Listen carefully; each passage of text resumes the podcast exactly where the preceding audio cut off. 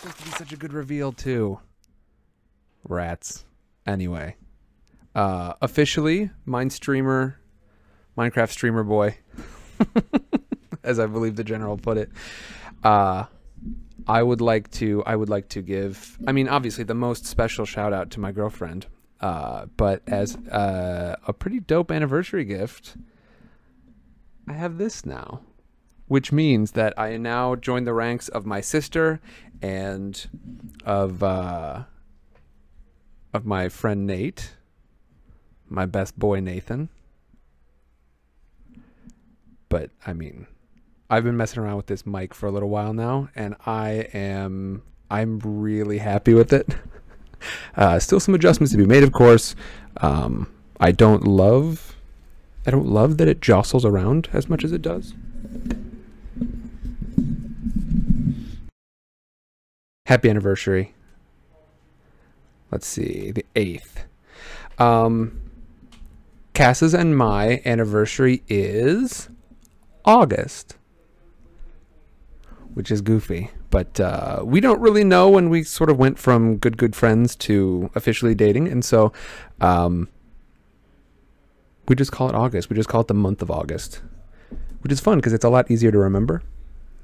We don't have to worry about uh, forgetting and being in that uncomfortable spot. Rachel, I love you so much. I hope the stream goes well as well. Thank you for stopping in, and uh, I love you. I'll talk to you later. So, again, I'm making adjustments on the fly, but uh, let me just, I don't know, you guys want to see this setup? So my my uh, webcam lives right here, and let's let's pull out for a second, shall we? This will be a lot easier to do if I don't do it the screwball way. Let's try this instead, huh? All right. Come on, microphone. Oh man, this is a nightmare. oh, goofy. It's all right. That uh, for anyone who doesn't have motion sickness, congrats. All right, enough with this goofy nonsense. Jenna says, mood. Me and my girlfriend decided our anniversary was going to be June 21st, aka Valentine's Day to Electric Boogaloo. I like it. Lisa, welcome. I'm so happy you guys are here for the live stuff. I love I love getting a chance to talk with you guys live, and so I'm always glad when people can make it live. Of course, it's been tough because over the past couple of weeks I've been traveling, uh, which means it's been erratic, hasn't it? It's been a lot of, uh, you know, I'm, I'm sure on your guys' end, not knowing uh, at noon on Thursday if I'm going to be streaming in a couple of hours, but I'm glad I'm back into it. And let's get this bread, huh? That's Cassidy's favorite quote. Make sure what? No, I don't. No, I, I unfortunately I only look at my face. No, that's it. Really is going to be a problem. I'm gonna have to put here. Here's what I'm gonna do. I'm gonna put a, a cutout of your face right here, and I'm gonna make one of the eye holes, uh, the camera lens. Yeah, but it'll help me look. It'll help me stay focused on looking at the camera. Otherwise, I'm just down here on on. Uh, now that I've got two screens, I'm down here on my my stream screen, and then up there at my at my reading screen. Anyway, let's get into it, shall we? I hope y'all are doing great. Uh, Maria, welcome. As you uh, likely know at this point, uh, I'm going to go through a quick summary. If you are not into this, why am I still on this screen? I'm just now realizing. What am I doing here? Let's go to the library. Why didn't you? Why didn't you say anything? Why didn't you tell me? Um, we're going to be going through a quick summary of what we saw last chapter because we only did one last week, and then we're going to move into chapters 29 and chapter uh, chapters 29 and 30 of Harry Potter and the Goblet of Fire. I love what I can do with this mic. I can I can monitor it live, which is really really important when you're trying to hear what your voice sounds like. Okay, so the madness of Mr. Crouch it was a lot of talking. It was a big discussion, um, essentially last week, about primarily Mr. Crouch, Bartemius Crouch, um, but also Snape. There are there are some things that we found out. A lot of things. Uh, turns out that Barty Crouch was a politician, but a notorious hater of dark magic. Now, this is a good thing, right? Well, his methods are, it seems, perhaps more more brutal than a lot of wizards deemed appropriate. Now, how you know how how heavy-handed should you be when dealing with overt evil? Well, I mean, that's an excellent question, right? At what point does does the way that you deal with evil become evil? Uh, Rachel says, "Mom's watching too, just for a bit until dinner." Outside of Freddy's, the burger place. I don't know where Freddy's is. Is that in? Is that at home? Yeah, it's by Gold. Where y'all at? Oh, gotcha. Okay. Um. Yes, we talked about kilts, and uh, a, and then afterwards in the Discord, Nathan just harshed uh, Ashling for like twenty minutes. It was a great night. um, let's see. Uh, but yeah, Harry, uh, Harry and Hermione and Ron go up to meet with with uh, Sirius Black, who is hiding as a dog in a cave near Hogsmeade. But I mean, this is a very dangerous thing for him to do. So uh, they talk about Barty Crouch. They talk about his history as a, uh, a a politician who it sounds like was pretty keen on getting the um, uh, Prime Minister of Magic. He wanted to be he wanted to be the head honcho, and it seems that after the way that he dealt with his son so harshly, uh, people were less keen to give him that job, and instead he got shunted over to um, international magical cooperation. We also learned a tiny bit about Snape. I don't want to go too much into that though. I realize it's the summary, but it might take some punch out of uh, what we see, what we talk about today. So, let's get started, shall we? As always, I keep. I've actually, I did an okay job looking at my camera lens, but I looked at the wrong one. I'm still looking at the one on my laptop, and I've got this webcam here. So let's try this one, shall we? As usual. Welcome and all that. But also, if you want to talk about anything, go ahead and put it in chat. I love talking about it. Um, and uh, as a matter of fact, I think I'm going to bounce in there before we start reading. But I also want to talk to you guys uh, very briefly. Uh, thank you so much for all of the uh, all the new subs. I love seeing you guys in here. I've got an issue. I'm on a diet called keto now. And you know what's really not good on keto? So we're going to have to sort something out. I'm either going to I mean, I feel like the I, I think we can still make it work. It's just in the the volume at which I will be required to undergo this sort of thing may be rough. So we may have to try something else. I I'm going to make good on the uh, the promise of the remainder of these things somehow. Uh, General says weakling, weakling. Yeah, no, I know, I know, but. Uh, I like I said, I I do and I will be making good on it. Uh, the question is how. It's, it's going to be a question of method, not uh, yes or no.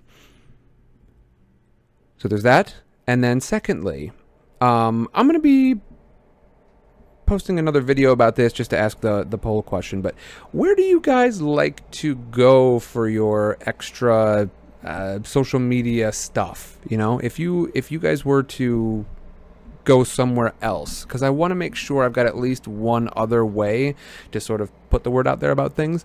Um, so, I mean, do y'all like Instagram? Are you into, I mean, Discord? I like Discord, but I know that's not everybody's bag. Uh, Snapchat. What's what are you on? Are you on TikTok? Are you on TikTok? Tell me you're not on TikTok. You're probably on TikTok, aren't you? I'm gonna eat the beans for goodness sake. I'm gonna eat the beans. I already told you. Beans. The beans will be eaten.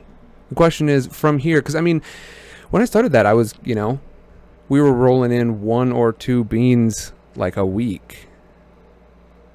Uh, it got hot. So, we're going to have to see what happens. I wonder if we can get. What is that?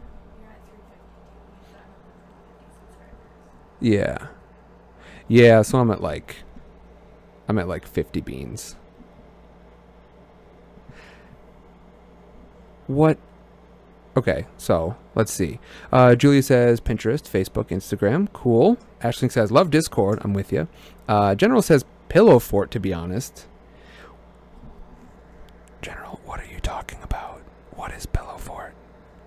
It's pretty much Tumblr, but without the icky rules. I mean, depending on who you are, uh, which rules are icky might be very much in question.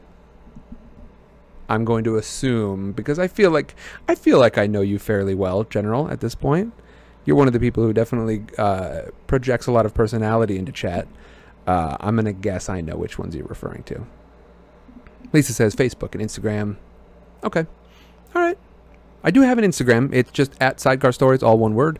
Um, I do intend to get back there and start posting pretty regularly. I had an old system for it, and it was just, I mean, it was the the stuff on there was bleh. So I'm gonna I'm gonna get back into it, get some regular stuff going. Maria says Instagram and Discord. Uh, Nahona or Najona, probably Nahona says, "Hey Sam, first time in a live reading even though I'm on book three. Just wanted to say hello. I look forward to you catching up. Um, and then. what Dima says, I want to talk, but I didn't watch the previous videos. Sorry. That's all right. Welcome. Uh, Katie says hi. Welcome, Katie. All right. You know what? Uh, at some point in this uh, Harry Potter reading stream, I should probably read Harry Potter, huh? Should we get into that? Let's get into it. Let me make some adjustments here. It's uh, this this mic is definitely great because it helps me uh, monitor my audio. Super important. Uh, but it also is more directional than my other microphone, and as such, I can afford to have the uh, air conditioning on because otherwise it would be sweltering in here. It would be a, a nightmare. All right. Varun, welcome. Let's start reading, shall we?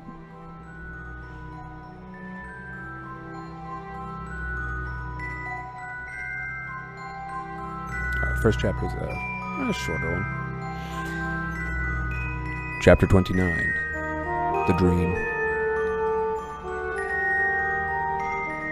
It comes down to this, said Hermione, rubbing her forehead. either Mr. Crouch attacked Viktor or somebody else attacked both of them while Viktor wasn't looking. It must have been Crouch, said Ron at once. That's why he was gone when Harry and Dumbledore got there. He'd done a runner. I don't think so, said Harry, shaking his head. He seemed really weak. I don't reckon he was up to disapparating or anything. You can't disapparate on the Hogwarts grounds. Haven't I told you enough times? said Hermione. Okay, alright. How's this for a theory? said Ron excitedly. Krum attacked Crouch. No, wait for it, wait for it. And then stunned himself, And Mr. Crouch evaporated, did he? Said Hermione coldly. Oh, yeah. It was daybreak. Harry, Ron, and Hermione had crept out of their dormitories very early and hurried to the owlery together to send a note to Sirius. Now they were standing looking out at the misty grounds. All three of them were puffy-eyed and pale because they had just, um, uh, because they had been talking late into the night about Mr. Crouch. Just go through with it again, Harry. Said Hermione. What did Mr. Crouch actually say? I told you he wasn't making much sense, said Harry. He said he wanted to warn Dumbledore about something. He definitely mentioned Bertha Jorkins, and he seemed to think that she was dead. He kept saying that stuff was his fault. He mentioned his son. Oh, that was his fault, said Hermione testily. He was out of his mind, said Harry. Half the time he seemed to think that his wife and son were still alive, and he kept talking to Percy. About work and giving him instructions. And remind me about what he said about you know who, said Ron tentatively. I've told you, Harry repeated dully. He said he's getting stronger. But there was a pause. Then Ron said in a falsely confident voice, But he was out of his mind, like you said. So half of it was probably just raving. He was the sanest when he was trying to talk about Voldemort, said Harry, and Ron winced at the sound of the name. He was having real trouble stringing two words together, but that was when he seemed to know where he was and what he wanted to do. He just kept saying he wanted to see Dumbledore.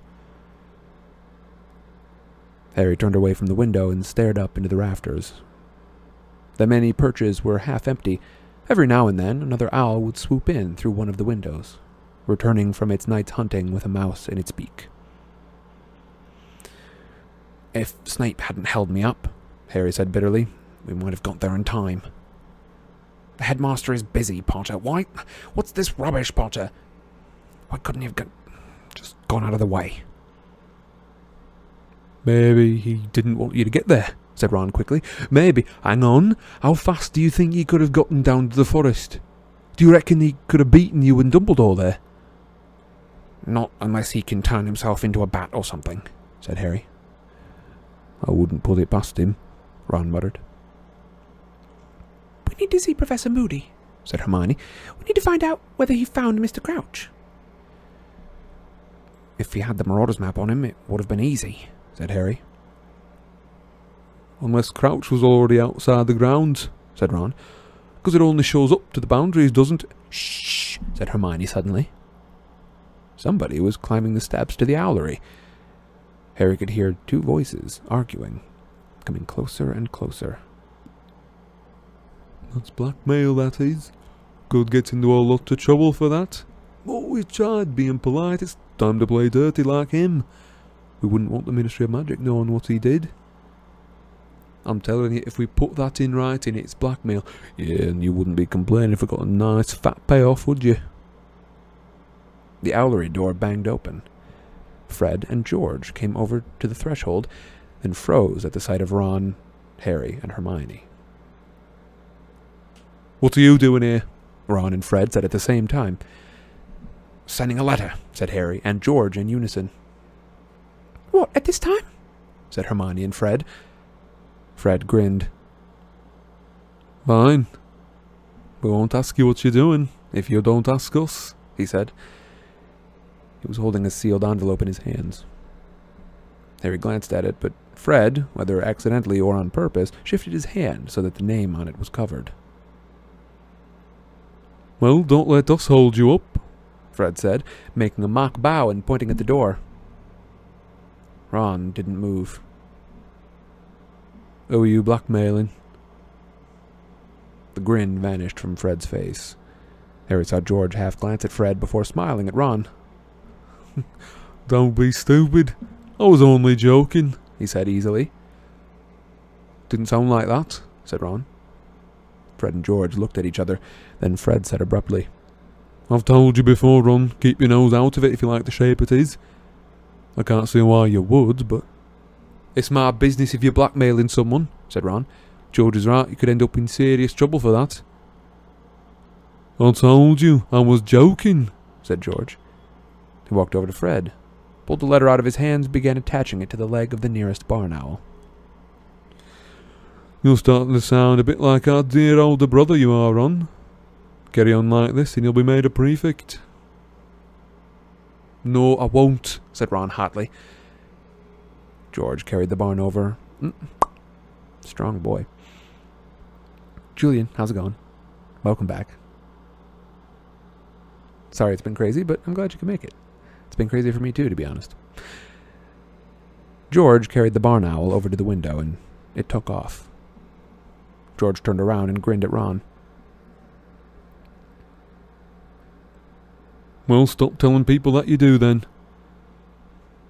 See you later. Oh, man. Well, stop telling people what to do then. See you later. He and Fred left the owlery. Harry, Ron, and Hermione stared at one another. You don't think they know something about all this, do you? Hermione whispered. About Crouch and everything? No, said Harry. If it was something that serious, they would tell someone. They would tell Dumbledore. Ron, however, looked uncomfortable. What's the matter? Hermione asked him. Well, said Ron slowly. I don't know if they would. They're, they're obsessing with making money lately. I noticed it when I was hanging around with them. When, you know. We weren't talking.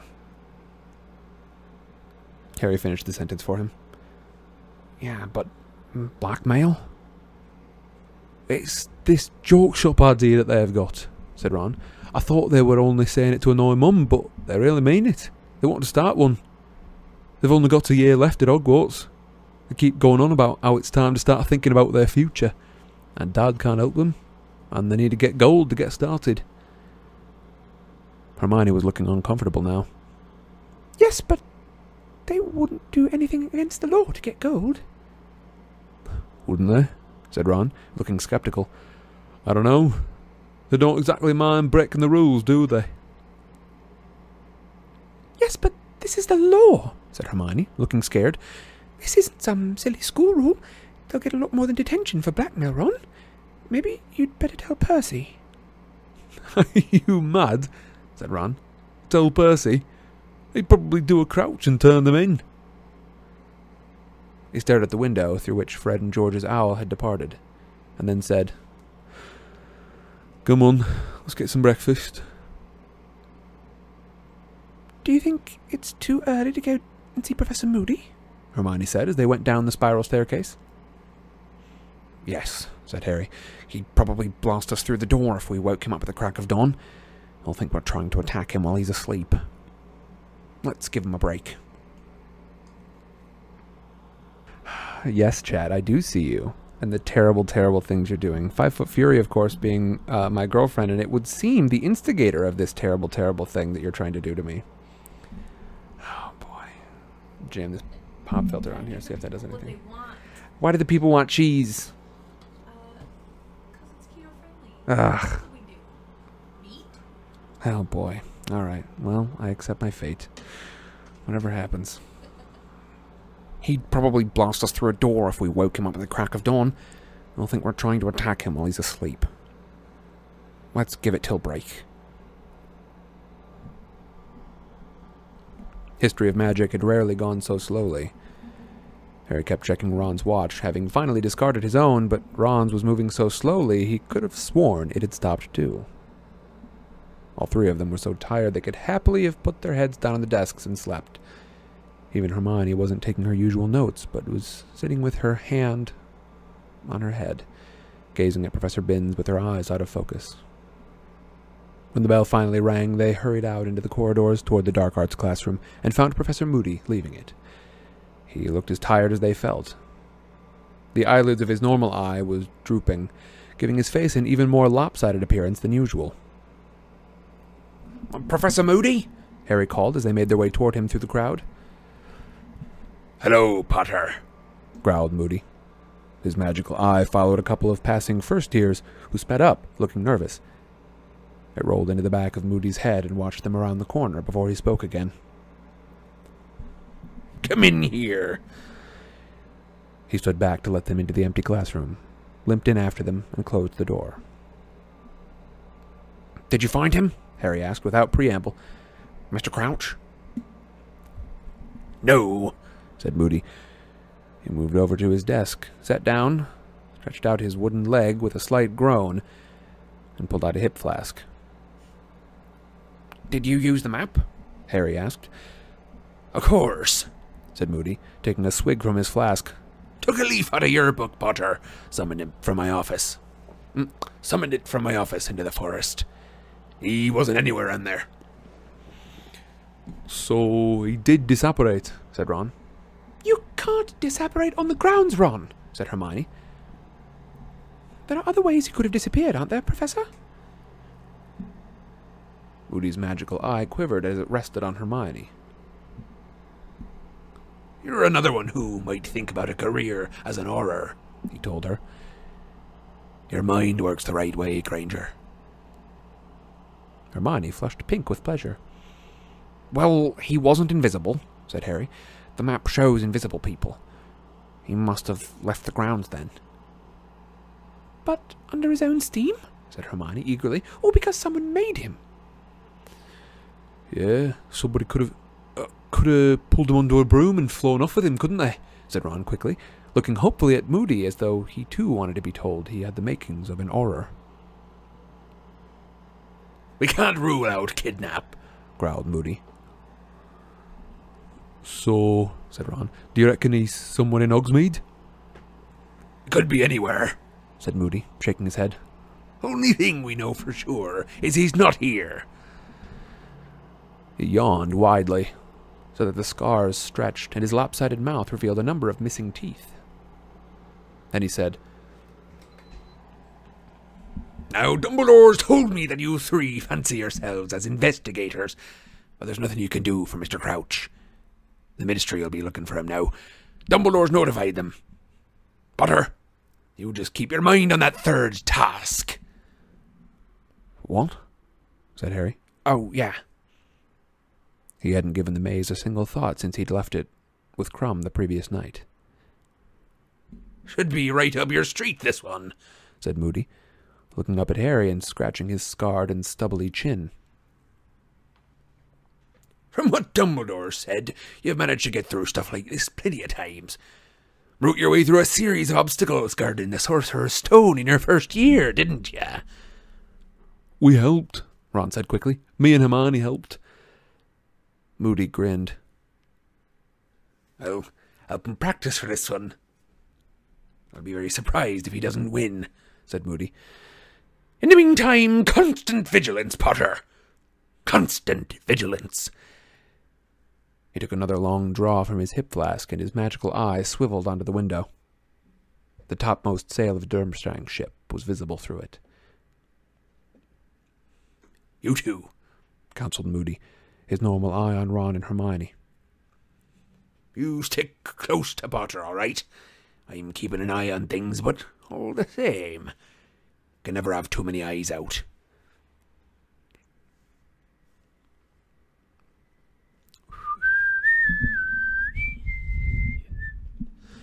All right, let's see what horrible things y'all are doing in chat.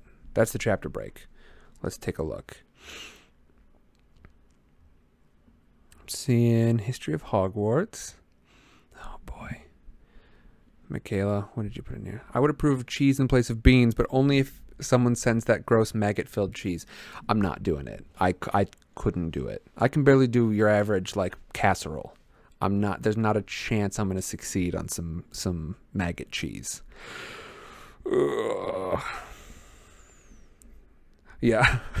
Five Foot Fury says, imagine how nasty the worm cheese would be by the time it got to us. Yeah. Awful. I get the impression that Michaela just isn't doesn't have my best interests at heart. You know what I mean? Fury says, as his producer, I assume that this is my responsibility. There's nothing I enjoy more than making Sam try weird things. Some fear cheese. Fear cheese. Awful. You guys aren't allowed to talk to each other anymore. I'm gonna I'm gonna just straight up I'm gonna shut chat down. We're done with chat. Well, you guys make evil things when I let you in chat. Ugh. Your cat's really Casserole taste testing. I've got a texture thing. That's my deal. Yeah, I've got a I've got a, a texture thing with food. Dear FT Jester says, I think even ten years Hermione will be saying honestly one day. yeah, it's gonna be a while before these fellas get the picture. All right. Sirius sent their owl back the very next morning. It fluttered down beside Harry at the same moment that a tawny owl landed in front of Hermione, clutching a copy of the Daily Prophet in its beak. She took the newspaper, scanned the first few pages, said, Ha! She hasn't got a wind of Crouch. Then joined Ron and Harry in reading what Sirius had to say on the mysterious events of the night before last. Harry, what do you think you're playing at walking off into the forest with Viktor Krum? I want you to swear by Return Owl that you are not going to go walking with anyone else at night. There is somebody highly dangerous at Hogwarts. It's clear to me that they wanted to stop Crouch from seeing Dumbledore, and you were probably feet away from them in the dark. You could have been killed. Your name didn't get into the Goblet of Fire by accident. If someone is trying to attack you, they're on their last chance. Stay close to Ron and Hermione. Do not leave Gryffindor Tower after hours and arm yourself for the third task. Practice stunning and disarming. A few hexes wouldn't go amiss either. There's nothing you can do about Crouch. Keep your head down and look after yourself. I'm waiting for your letter. I'm waiting for your letter giving me your word you won't stray out of bounds again. Sirius. Who's he to lecture me about being out of bounds? said Harry, in mild indignation as he folded up Sirius's letter and put it inside his robes. After all the stuff that he's done at school? He's worried about you, said Hermione sharply. just like Moody and Hagrid, so listen to them. No one's tried to attack me all year, said Harry. No one's done anything to me except. Except to put your name in the Goblet of Fire. said Hermione. And they must have done that for a reason, Harry. Snuffles is right. Maybe they've been biding their time. Maybe this is the task that they're going to try and get you. Look, said Harry impatiently, let's say that Sirius is right, and someone stunned Krum to kidnap Crouch. Well, they would have been in the trees near us, wouldn't they? But they waited until I was out of the way until they acted, didn't they? So it doesn't look like I'm the target after all, does it? They could have made it look like an accident if they'd murdered you in the forest. Oh, They couldn't have made it look like an accident if they'd murdered you in the forest. said Hermione. But if you died during a task, They didn't care about attacking Krum, did they? said Harry. Why didn't they just polish me off at the same time? They could have made it look like Krum and I had a duel or something. Harry, I don't understand it either. said Hermione desperately. I just know that there are a lot of odd things going on, and I don't like it. Moody's right. Sirius is right. You've got to get in training for the third task straight away. And you've got to make sure that you're write back to Sirius and promise him you're not going to go sneaking off alone again. Jester says, I thought if he was in such danger, Dumbledore would have asked Harry to lose the challenges. Yeah, to kind of throw the uh, throw the competition. It is interesting. Harry, uh, that's that's one of Harry's things, though, isn't it? It's pride.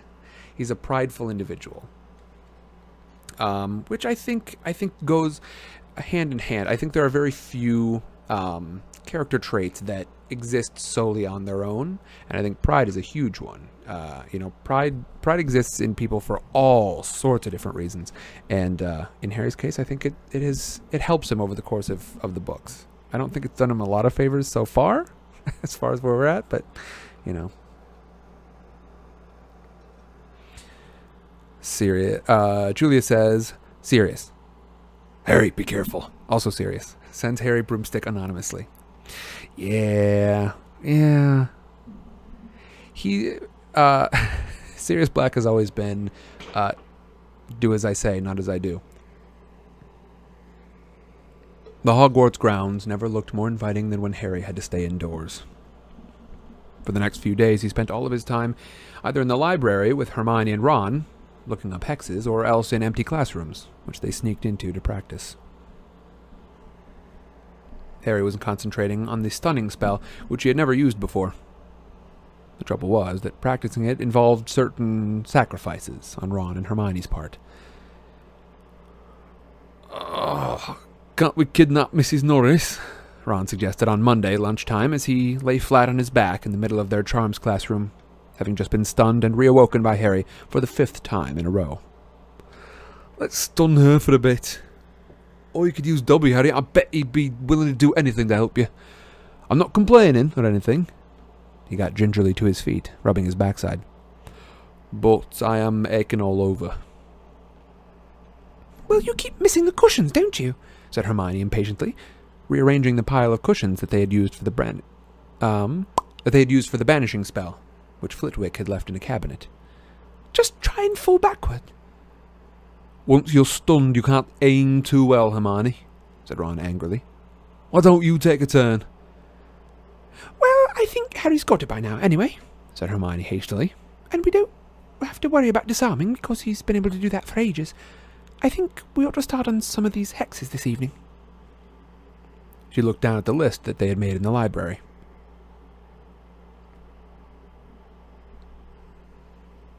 I like the look of this one, she said.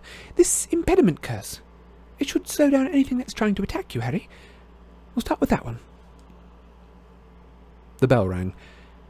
They hastily shoved the cushions back into Flitwick's cupboard and slipped out of the classroom. I'll see you at dinner. said Hermione, and she set off for arithmancy, while Harry and Ron while Harry and Ron headed toward North Tower and divination. Broad strips of dazzling gold sunlight fell across the corridor from the high windows. The sky outside was so brightly blue it looked as though it had been enameled. It's going to be boiling in Trelawney's room. She never puts out that fire. said Ron as they started the staircase toward the silver sl- mm, as they started up the staircase toward the silver ladder and the trap door. He was quite right. The dimly lit room was swelteringly hot. The fumes from the perfumed fire were heavier than ever. Harry's head swam as he made his way over toward one of the curtained windows. While, while Professor Trelawney was looking the other way, disentangling her shawl from a lamp, he opened it an inch or so and settled back into his chintz armchair, so that a soft breeze played across his face. It was extremely comfortable. My dears, said Professor Trelawney, sitting down in her winged armchair in front of the class and peering around at them all with her strangely enlarged eyes. we have almost finished our work on planetary divination. Today, however, will be an excellent opportunity to examine the effects of Mars, for he is placed most interestingly at the present time. If you will all look this way, I will dim the lights. She waved her wand, and the lamps went out. The fire was the only source of light now. Professor Trelawney bent down and lifted from under her chair a miniature model of the solar system, contained within a glass dome. It was a beautiful thing. Each of the moons glimmered in place around the nine planets and the fiery sun, all of them hanging in thin air beneath the glass. Harry watched lazily as Professor Trelawney began to point out the fascinating angle Mars was taking to Neptune. The heavily perfumed fumes washed over him, and the breeze from the window played across his face. He could hear an insect humming gently somewhere behind the curtain, and his eyelids began to droop. He was riding on the back of an eagle owl, soaring through the clear blue sky toward an old ivy covered house set high in a hillside. Lower and lower they flew, the wind blowing pleasantly in Harry's face until they reached a dark and broken window in the upper story of the house and entered. Now they were flying along a gloomy passageway to a room at the very end. Through the door they went into a dark room whose windows were boarded up. Harry had left the owl's back. He was watching, now, as it fluttered across the room into a chair with its back to him. There were two dark shapes on the floor beside the chair. Both of them were stirring. One was a huge snake. The other was a man, a short, balding man. A man with watery eyes and a pointed nose. He was wheezing and sobbing in the hearthrug. You are in luck, Wormtail, said a cold, high pitched voice from the depths of the chair in which the owl had landed. You are very fortunate indeed. Your blunder has not ruined everything. He is dead. My lord, gasped the man on the floor. my lord, I am, I am so pleased and so sorry. Nagini, said the cold voice. you are out of luck. I will not be feeding Wormtail to you after all. But never mind, never mind. There is still Harry Potter. The snake hissed, and Harry could see its tongue fluttering. Now, Wormtail, Said the cold voice. perhaps one more little reminder why I will not tolerate another blunder from you. My lord, no, I beg you. The tip of a wand emerged from around the back of the chair. It was pointing at Wormtail. Crucio! said the cold voice. Wormtail screamed. Screamed as though every nerve in his body were on fire. The screaming filling Harry's ears and the scar on his forehead searing with pain. He was yelling too. Voldemort could hear him. He knew he was there. Harry! Harry! Harry opened his eyes. He was lying on the floor of Professor Trelawney's room with his hands over his face. His scar was still burning so badly that his eyes were watering.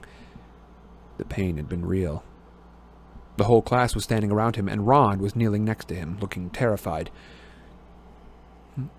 You all right? he said. Of course he isn't, said Professor Trelawney, looking thoroughly excited. Her great eyes loomed over Harry, gazing at him.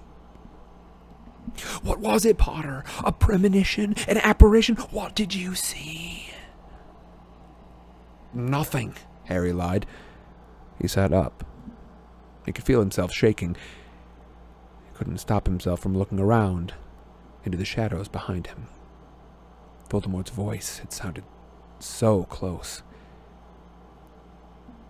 You were clutching your scar, said Professor Trelawney. You were rolling on the floor, clutching your scar. Come now, Potter. I have experience in these matters. Harry looked up at her. I need to go to the hospital wing, I think, he said. Bad headache. My dear, you are undoubtedly stimulated by the extraordinary clairvoyant vibrations of my room, said Professor Trelawney. If you leave now, you may lose the opportunity to see further than you have ever. I don't want to see anything except a headache cure, said Harry. He stood up.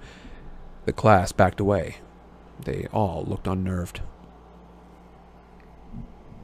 See you later, Harry muttered to Ron, and he picked up his bag and headed for the trap door, ignoring Professor Trelawney, who was wearing an expression of great frustration, as though she had just been denied a real treat.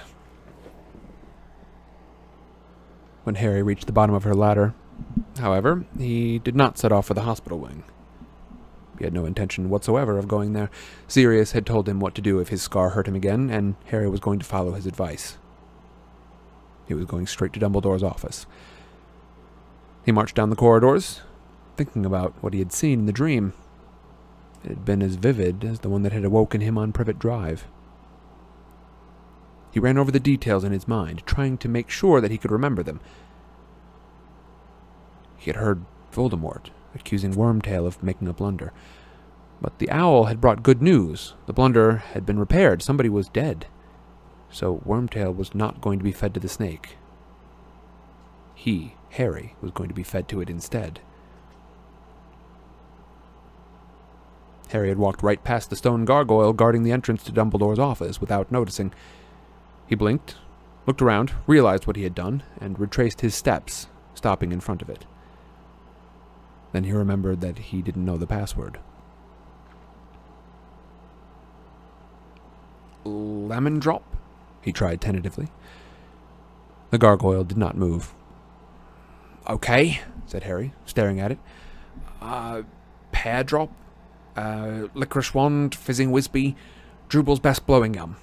Bertie Bott's every flavour beans. Oh no, he doesn't like them, does he? Oh, just open, can't you? he said angrily. I really need to see him, it's urgent. The gargoyle remained immovable. Harry kicked it, achieving nothing but an excruciating pain in his big toe.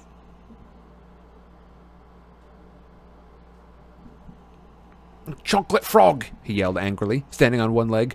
Sugar quill, cockroach cluster. The gargoyle sprang to life and jumped aside. Harry blinked. Cockroach cluster? he said, amazed. I was only joking. He hurried through the gap in the walls and stepped into the f- um stepped onto the foot of a spiral stone staircase, which moved slowly upward. As the doors closed behind him, taking him up to a polished oak door with a brass door knocker. He could hear voices from inside the office. He stepped off the moving staircase and hesitated, listening. Dumbledore, I, I, I'm afraid I don't uh, see the connection. I uh, don't see it at all. It was the voice of the Minister of Magic, Cornelius Fudge. Uh, Ludo says that uh, Bertha's perfectly capable of getting herself lost. I agree. Uh, we we should have expected to find her by now, but all the same, we've got uh, no evidence of foul play, Dumbledore. Uh, None at all. As for her disappearance being linked with Barty Crouch's, And what do you think has happened to Barty Crouch, Minister? said Moody's growling voice. Uh, I, I, I see uh, two possibilities, Alastor, said Fudge. Either uh, Crouch has finally cracked, uh, more, more than likely, I'm sure that you will agree, given his personal history, uh, lost lost his mind and uh, gone wandering off somewhere. He wandered extremely quickly, if that was the case, Cornelius. said Dumbledore calmly. Or else, uh, well, Fudge sounded embarrassed. Well uh, I reserve judgment until after I've seen the place where he was found. But you you said that it was past the Beauxbatons carriage. Dumbledore, you you know what that woman is. I consider her to be a very able headmistress and an excellent dancer. said Dumbledore quietly. Uh, Dumbledore, come. Said Fudge angrily. Do you think uh, you might be prejudiced in favour of her because of Hagrid? They don't all turn out harmless. If indeed you can call Hagrid harmless with that monster fixation he's got. I no more suspect Madame Maxime than Hagrid. said Dumbledore, just as calmly. I think it possible that it is you who is prejudiced, Cornelius. Can we wrap this discussion up? Growled Moody, Yes, yes, yes, let's go down to the grounds then. said Fudge impatiently, No, it's not that, said Moody. Just that Potter wants a word with you, Dumbledore. He's just outside the door.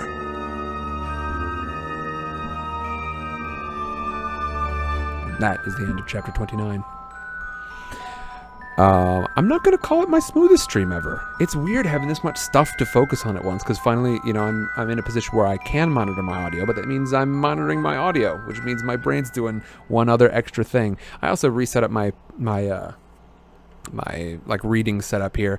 I don't know if it's working for me, but uh, as usual, we're going to innovate. We're going to persevere. Uh, we're going to do a great, great job. Is what we're going to do. We're going to try. All right. What's Chad doing? What's Chad up to? I'm going to check in with you guys, and then, as you are probably aware, short break.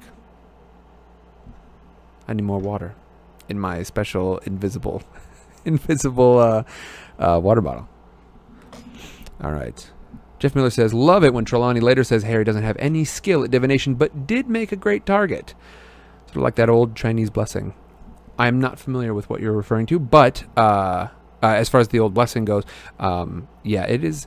Sh- Trelawney, Trelawney really would have gotten on my nerves um, when I was in school. I think, I think uh, Hermione and I are probably fairly similar. I've never had a short a temper, um, but I was much less socially adept as well.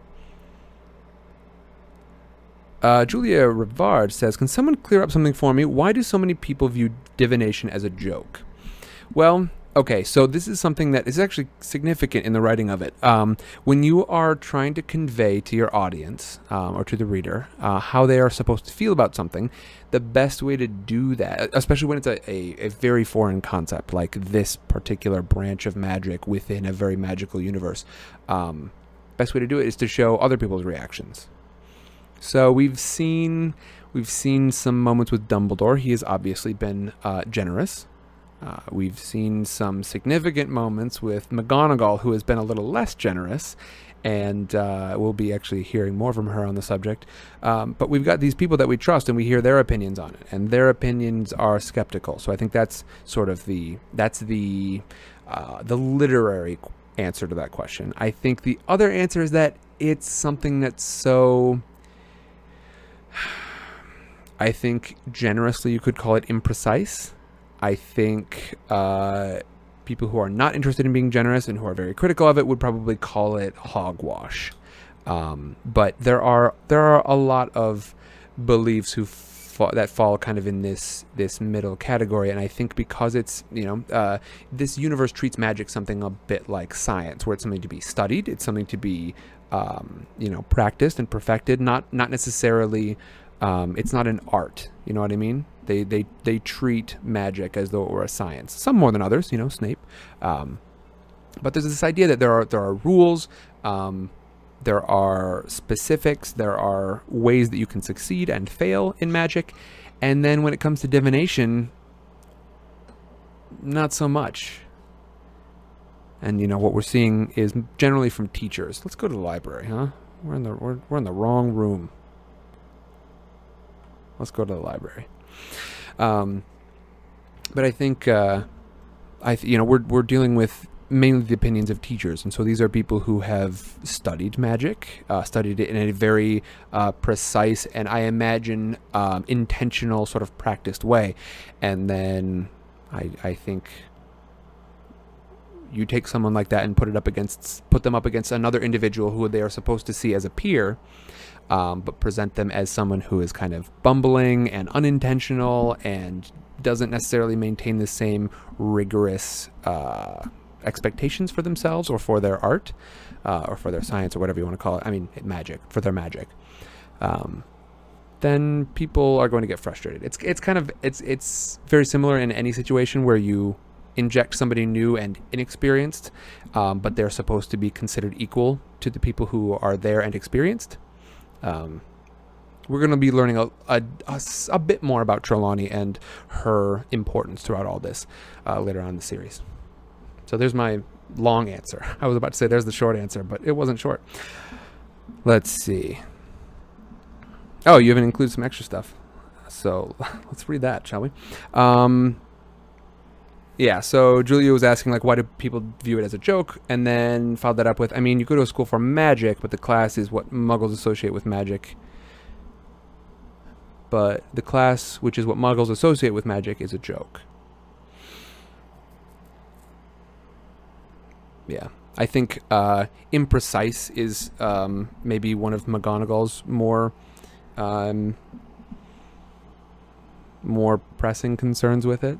That was, I think, one of her major criticisms. And, you know, think about it less in terms of how does the wizarding world feel about it? Because, you know, obviously there are people like uh, Parvati Patil, or, oh shoot, was it Padma or Parvati? I think it was Parvati Patil and Lavender Brown, who are very enthusiastic about this. Um, and they, you know, they really try to guide their lives with it. Um, but it is one of those debated beliefs kind of things. But yeah, think about it less in terms of how does everyone feel about it, and more in terms, and this is just a good critical thinking skill. Um, when somebody's giving you their their hard and fast rules on something, consider whether or not that's true, and also consider uh, what is it about that person that might make them believe such a thing. And in the case of McGonagall, we know she's very much about precision. This is one of the things she criticizes a lot um, in her classes. She very much uh, gives an air of precision in the way that she dresses, in the way that she behaves, and so yeah, we see precision from her a lot. And when somebody else just doesn't bother with precision or pursues something that has no real interest in precision, I think it probably frustrates her because she's supposed to see this other woman as an equal. All right. Maria says it's not precise and you kind of have to be born with it. Yeah. Yeah. Yeah, I mean, I think it's a good question. Okay, I think that's what it's mostly been about down here, huh? Not precise. Uh, General says, I don't mean that Harry Potter is cheap. I'm just, ah, words are hard. I've been hyper fixating on Carry On so much that Harry Potter in comparison seems like kind of a knockoff. It's a little jarring. Interesting. Interesting. I'm not familiar with this. But I think it's time for a break, huh? I'm going to take a break. I'll see y'all in about eh, about five minutes. Um, I'm going to uh, refill my water, and then when we come back, I'll talk about anything that's popped up in chat. Beans, beans, because beans are important. Beans are important. Clearly, you goons. I'll be back in a sec. Keep talking amongst yourselves. And we're back. Hello there. hello, welcome. Um, I get real, I get real like uh, Mr. Rogers, don't I? What have y'all been doing in chat? Julia, when 13 sit, the first to rise shall be the first to die. Yeah, that old thing. Let's see. Um, I think Trelawney is almost gleeful when bad things happen to any but her devotees. Harry's issues, Hagrid, Buckbeak. Yeah, it seems uh she and it's it's like um uh, it's a, it's a smugness, or if you're a big fan of The Office, it's a smudgeness. Um, yeah, just about the idea that some part of some thing that she might have said, no matter how uh, imprecisely, came about somehow. Um, Julie says, I think she's happy whenever something bad happens because that's how our brand of magic works. Yeah. Jeff Miller says, Buckbeak. Should put my glasses on before typing. Plus, her classes seem to often include doom of various degrees and all kinds befalling her students. Julia says, I mean, I think divination works best with strong emotions, right? Jeff says, well, she's supposed to predict the future, but never seems to predict anything good. So maybe she focuses more on negative vibes, which messes her up. Is that a thing? Uh, Maria says, also, I think most of her predictions came true, just not the way people expected them to. Just like what she said on, uh, on Christmas in book three. I'm hoping there are sometimes moments of happiness, joy, and excitement. And Maria says the books keep getting darker and darker. Yeah, it does seem like it goes that way, doesn't it? Um, they get uh, they get much more adult as the series goes on, which I think is fantastic. I think it's wonderful that they start to cover, uh, you know, more. Good grief, calm down. Um, more adult things, more adult themes. They don't just stick with one sort of level of. Uh, um, hmm. Cass says Toy Story did it first, but she says it. Toy Story did it first. I think it's good to watch growth. I think it's important, especially when you're tracking people through this much time. All right. I'm going to come back to chat, but uh, how y'all feel about some beans right now? The camera's right there. Oh, I got you. All right. All right. One, two, three. We're doing it. I want to. I'm doing one at a time. I think. I mean, if y'all suddenly jump in and say do them all at once, then I'll do them at once. But I think. I think we get more bang for our buck if I do them one at a time. Because if I have some sort of strawberry to sort of dampen the flavor of my my sausage bean, then I'm in trouble. He owes you guys like 50 beats. Shh! Don't listen to her. So we're gonna do three at a time. My plan when I came back was just to shotgun all the rest of these, um, because I think oh who was it? I don't remember who it was. Mr. Kadolf, perhaps I don't remember, but uh, Was it Luke? it might have been Luke. Doesn't matter. Yeah. Anyway, all right, Okay, we're doing in it. One, two, or three. Which one do you want first? Um, absolutely two. Absolutely. Huh? Yep. All right, close your eyes. Number two first. All right, let's do this.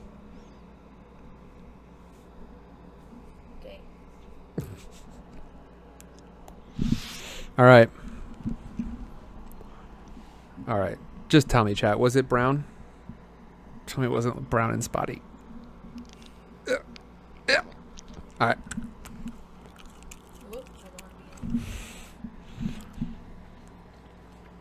I'm getting green pepper, so that means it's earthworm again, huh? Yep.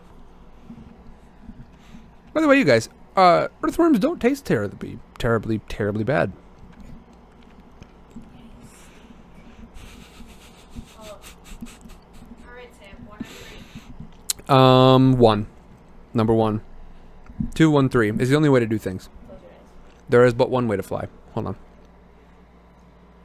Let me clear the slate. Ashling, I was thinking something like that. I was just gonna down the rest of this box, but I'm on this I'm on this diet now, which the calories aren't even the problem, it's the carbs. Ah. I'm gonna keep doing it though. I am. Alright. Go for it. Oh, it's still not there. It's. I can't do it. Okay. Ah. Oh man, can you hear click my teeth? How's that for a sound? Yeah, and then you close your teeth. DJ, welcome back. Mmm.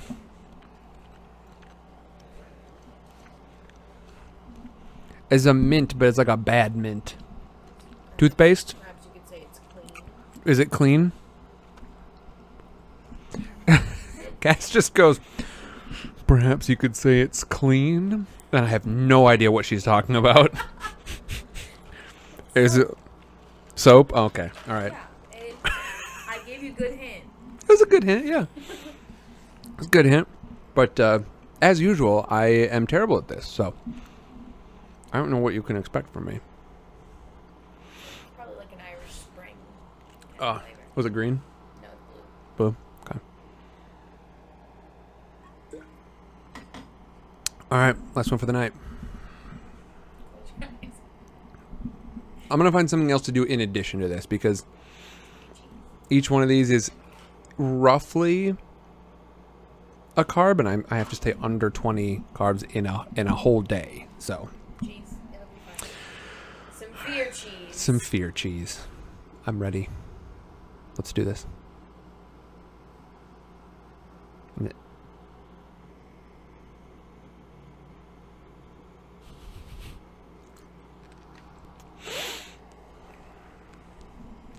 Again, are you guys loving just the like weird ASMR? Oh, I didn't realize I can do. How's this for actual ASMR? That's right. You can hear me chewing in your left ear and then in your right ear. This is content right here. Well, look, at least it wasn't sausage. It's real bad, whatever it is. I'm sure. it Is it vom? It's not sausage. Uh, definitely not sausage. Okay. Then I don't know what it was. Hmm. Have you considered that maybe you're just dramatic?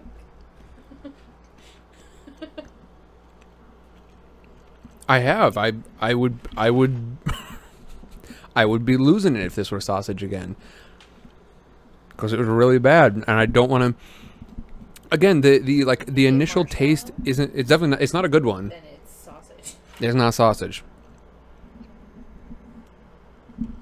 Okay, I can't help you then. cuz the sausage one was lasting and awful. It'll be a mystery forever, I suppose. It wasn't a good one. All right. Say thank you to my lovely assistant. there she is. There she is. That's and that is the magic, folks. That's the magic right there. That's the re- that's the true magic. The true magic is it friendship? What? Is it love? What? No. What? It's it's having it's having a teacher. It's having a, a, a it's having someone really teach you a lesson with beans. Having somebody really teach you a lesson with beans. All right. No, we're doing ASMR for the remainder. That we're all. It's always going to be ASMR now. Just I'm just going to be going back and forth. I don't even know if this does anything for you guys.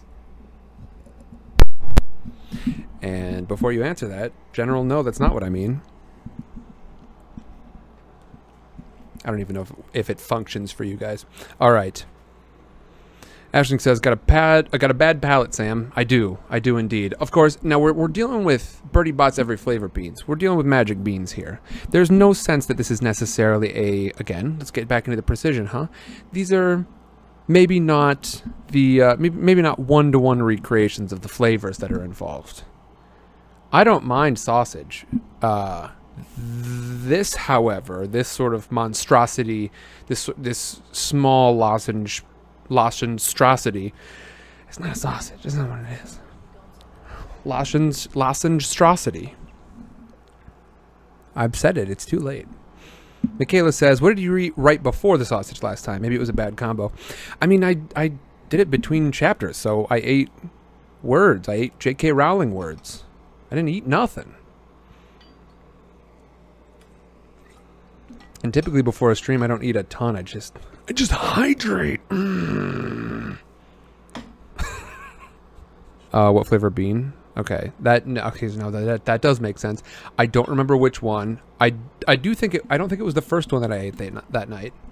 Um, so I don't know.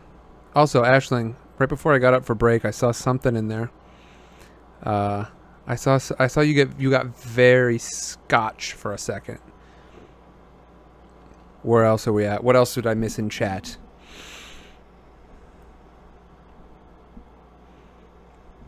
Lots of hints at spoilers, says Ashling. Yep. Uh, trying to suss out what I can say without actually spoiling. Thank you for making the effort. Um,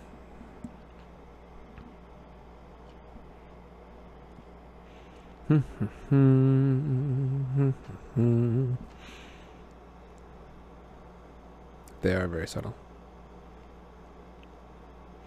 Uh, General, I am interested in hearing more about Carry On at the end, if possible. Can we do that? Because I do want to make sure. Because I, I I've tried to do editing with these videos and uh, you know edit out the the middle section and and do long versions and short versions of this so that people have an easier time just sort of reading through the chapter. But it's uh, challenging. the The YouTube editing system is clunky, and again, that's one of those generous assessments. So. I'm I, I can't do that, and so I want to I want to get through this, but but we'll come back. Ashton says, "Just be glad there's not a haggis flavor bean." I actually don't know what haggis tastes like, but I imagine it's not altogether terrible. I mean, it's a lot of, um, uh, let's see, I believe the term is offal, um, offal, but not awful. Ah, gotcha. Very popular, so it's got to be some reason people like it. I haven't seen anything in there that makes me think like that flavor must be awful. A couple of things that aren't standard, but uh, I don't know. All right. General says, "Okay, but just so you know, don't have Discord." I, uh, yeah, I, I mean, after the after the next chapter, talk about it. Talk about it in chat. All right. Oh boy. All right, let's move on, shall we?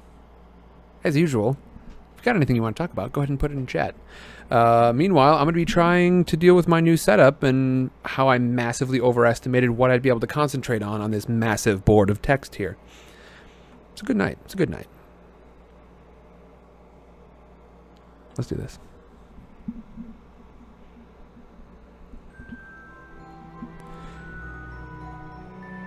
Chapter 30 The Pensieve. The door of the office opened. Hello, Potter. said Moody. Come in then. Harry walked inside. He had been inside Dumbledore's office once before. It was a very beautiful circular room, lined with pictures of previous headmasters and headmistresses of Hogwarts, all of whom were fast asleep, their chests rising and falling gently. Cornelius Fudge was standing behind Dumbledore's desk, wearing his usual pinstriped cloak and holding his lime green bowler hat. "Uh, Harry, said Fudge jovially, moving forward. Boy, I really laid into it there, didn't I? Uh, how are you? "I'm fine, Harry lied. We were just talking about uh, the night when uh, Mr. Crouch turned up on the grounds, said Fudge. It was you who found him, was it not? Yes, said Harry. Then, feeling it was pointless to pretend he hadn't overheard what they'd been saying, he added, I didn't see Madame Maxime anywhere, though, and she'd have a good job hiding, wouldn't she? Dumbledore smiled at Harry behind Fudge's back, his eyes twinkling. Yes, uh, well, said Fudge, looking embarrassed. "Mm, We're about to go for a short walk on the grounds, Harry, if if uh, you'll excuse us. Uh, perhaps you'll just go back to your class. I wanted to talk to you, Professor, Harry said quickly, looking at Dumbledore, who gave him a swift, searching look. Wait here for me, Harry, he said. Our examination of the grounds will not take long. They trooped out in silence past him and closed the door. After a minute or so, Harry heard the clunks of Moody's wooden leg. Growing fainter in the corridor below. He looked around.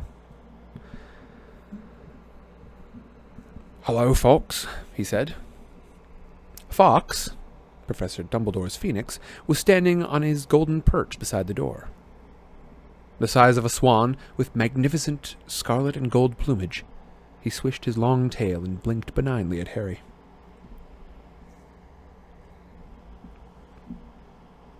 Harry sat down in a chair in front of Dumbledore's desk. For several minutes he sat and watched the old headmasters and headmistresses snoozing in their frames, thinking about what he had just heard, and running his fingers over his scar. It had stopped hurting now. He felt much calmer somehow, now that he was in Dumbledore's office, knowing that he would shortly be telling him about the dream. Harry looked up at the walls behind the desk. The patched and ragged sorting hat was standing on a shelf. A glass case next to it held a magnificent silver sword with large rubies set into the hilt, which Harry recognized as the one he himself had pulled out of the sorting hat in his second year.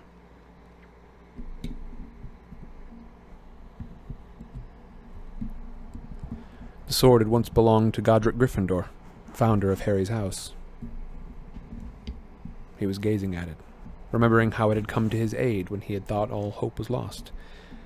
When he had noticed a patch of silvery light dancing and shimmering on a glass case. He looked around for the source of the light and saw a silver and mm, saw a sliver of silver white shining brightly from within a black cabinet above him. He looked around for the source of the light and saw a silver a sliver of silver white shining brightly from a, within a black cabinet behind him, whose door had not been closed properly. Harry hesitated, glanced at Fawkes, then got up, walked across the office, and pulled open the cabinet door. A shallow stone basin lay there, with odd carvings around the edge, runes and symbols that Harry did not recognize. The silvery light was coming from the basin's contents, which were like nothing Harry had ever seen before. He could not tell whether the substance was liquid or gas. It was bright, whitish silver, and it was moving ceaselessly. The surface of it had become ruffled like water beneath the wind, and then, like clouds, separated and swirled smoothly. It looked like light made liquid, or like wind made solid. Harry couldn't make up his mind. He wanted to touch it, to find out what it felt like, but nearly four years of experience in the magical world told him that sticking his hand into a bowl full of some unknown substance was a very stupid thing to do. He therefore pulled his wand out of the inside of his robes, cast a nervous look around the office, looked back at the contents of the basin, and prodded them. The surface of the silvery stuff inside the basin began to swirl very fast. Harry bent closer, his head right inside the cabinet. The silvery substance had become transparent. It looked like glass. He looked down into it, expecting to see the stone bottom of the basin, and saw instead a, an enormous room below the surface of the mysterious substance. A room into which he seemed to be looking down into through a circular window in the ceiling. The room was dimly lit. He thought it might even be underground, for there were no windows, merely torches in the brackets, such as the ones that illuminated the walls of Hogwarts.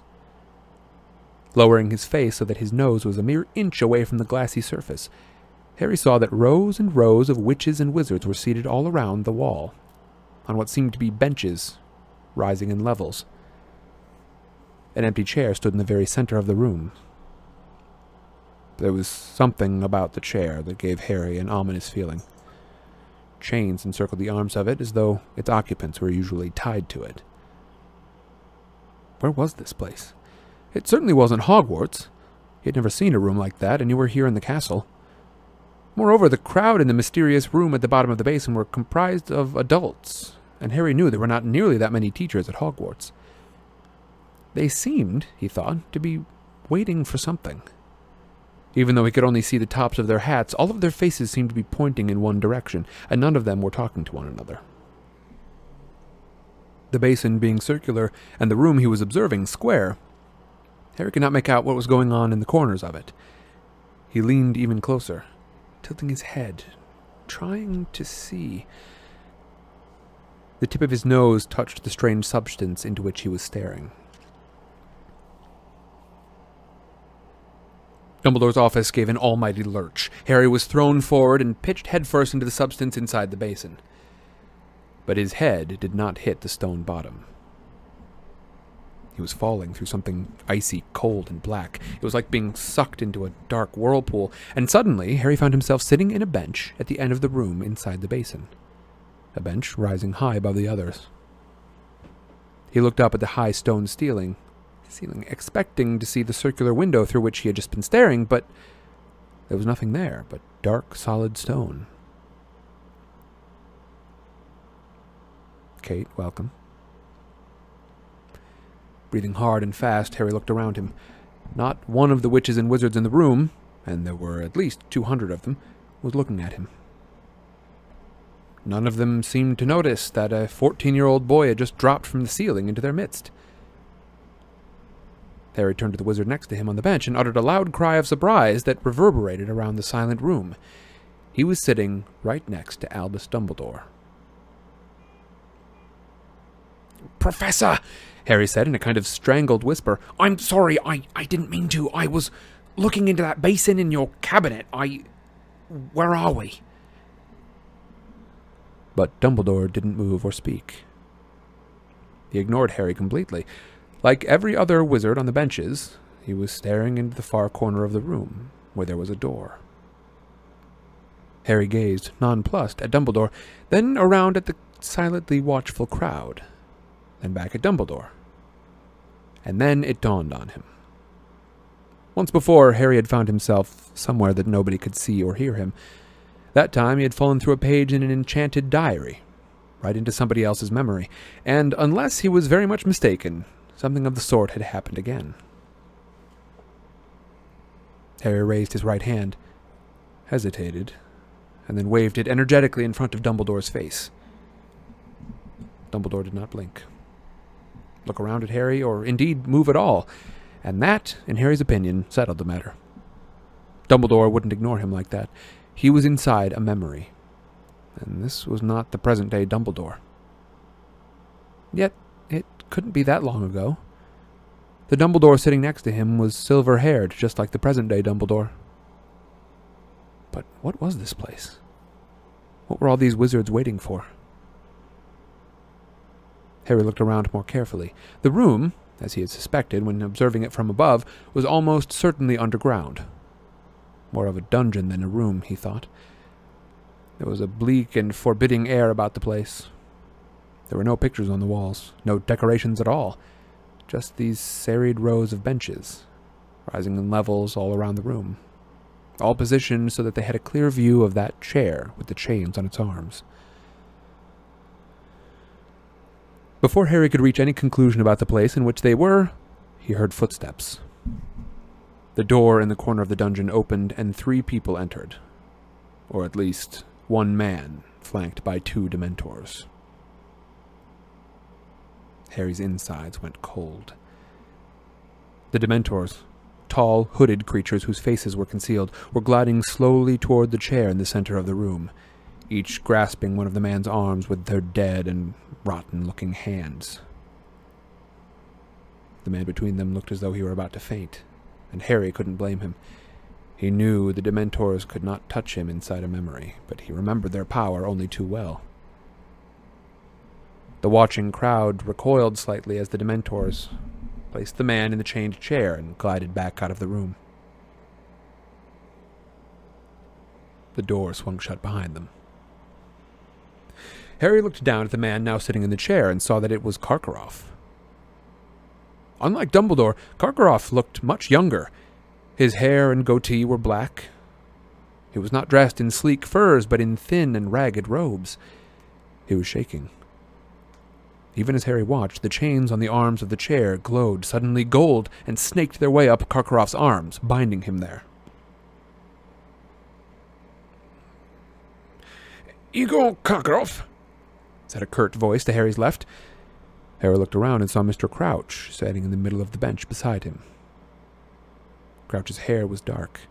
His face was much less lined. He looked fit and alert. You've been brought from Azkaban to present evidence to the Ministry of Magic. You have given us to understand that you have important information for us. Karkaroff straightened himself as best he could, tightly bound to the chair. I have, sir. he said, and although his voice was very scared, Harry could still hear the familiar unctuous note in it. I wish to be of use to the ministry. I wish to help. I I know that the ministry is trying to to round up the last of the Dark Lord supporters. I'm eager to assist in any way that I can. There was a murmur around the benches. Some of the wizards and witches were surveying Karkaroff with interest, others with pronounced mistrust.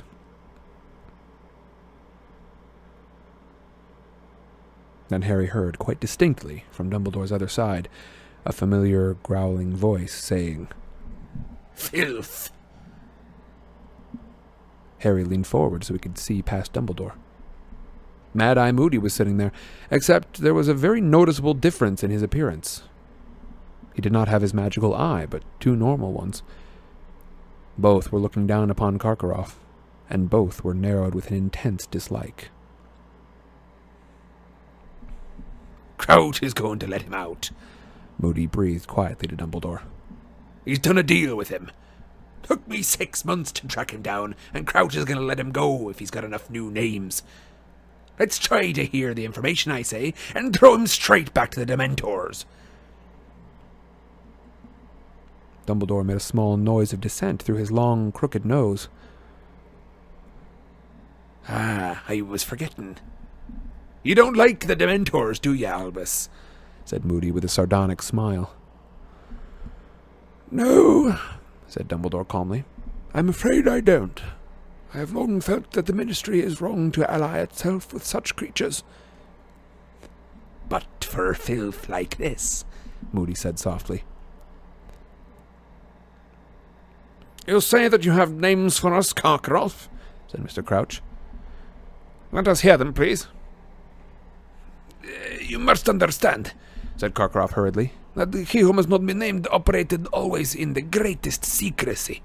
He preferred that we, I mean to say, his supporters, and I regret now very deeply that I ever counted myself among them.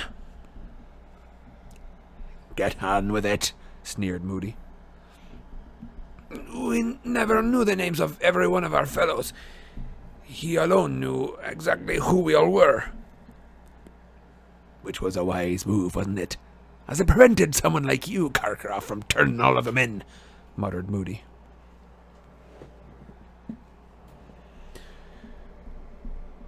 Yet you say that you have some names for us, said Mr. Crouch. I I do, said Karkaroff breathlessly. All these were important supporters. Mark you, eh, people I saw with my own eyes doing his bidding. I give this information as a sign that I fully and totally renounce him, and I'm filled with remorse so deep I can barely. The names are, said Mr. Crouch sharply. Karkaroff drew a deep breath. There was Antonin Dolokhov, he said. I, I saw him torture countless muggles and, and non supporters of the Dark Lord. And helped him do it, murmured Moody. We've already apprehended Dolokhov, said Crouch. He was caught shortly after yourself. Indeed, said Karkaroff, his eyes widening. I, I am delighted to hear it. But he didn't look it. Harry could tell that this news had come as a real blow to him. One of his names was worthless. Any others?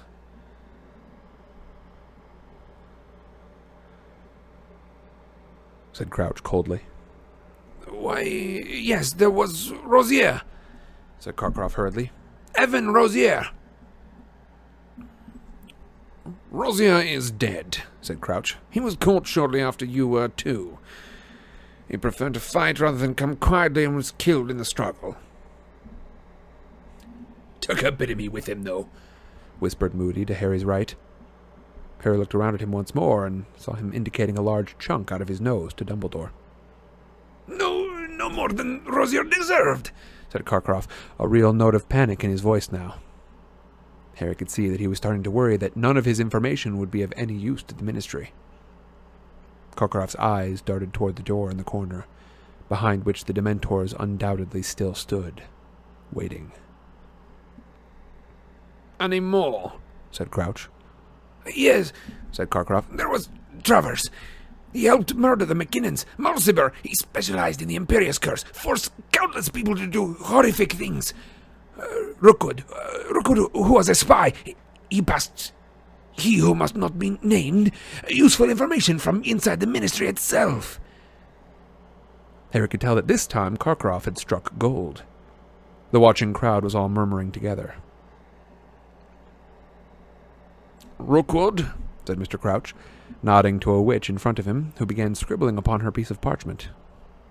Augustus Rookwood, of the Department of Magical Mysteries. Oh, excuse me, it's just the, the Department of Mysteries. Oops. The very same. Said Karkaroff eagerly. I believe he used a network of well placed wizards both inside the ministry and out to collect information. But Travers and Mulciber we have, said Mr. Crouch. Very well, Karkaroff, if that is all, you will be returned to Azkaban while we decide. Not yet! cried Karkaroff, looking quite desperate. Wait, I have more! Harry could see him sweating in the torchlight, his white skin contrasting strongly with the black of his hair and beard.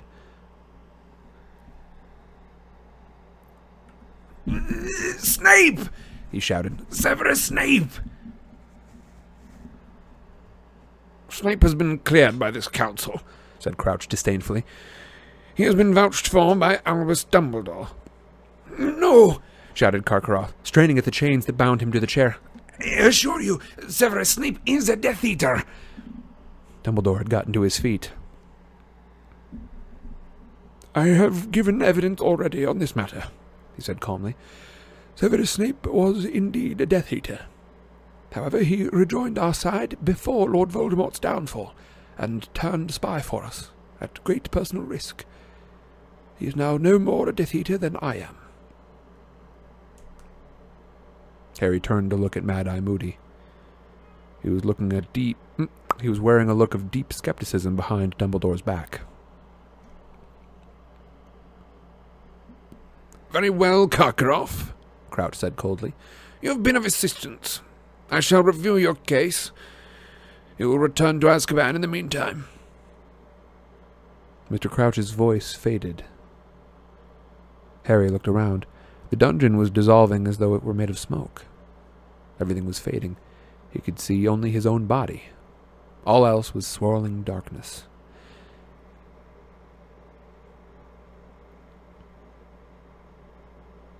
And then the dungeon returned. Harry was sitting in a different seat, still on the highest bench, but now to the left side of Mr. Crouch.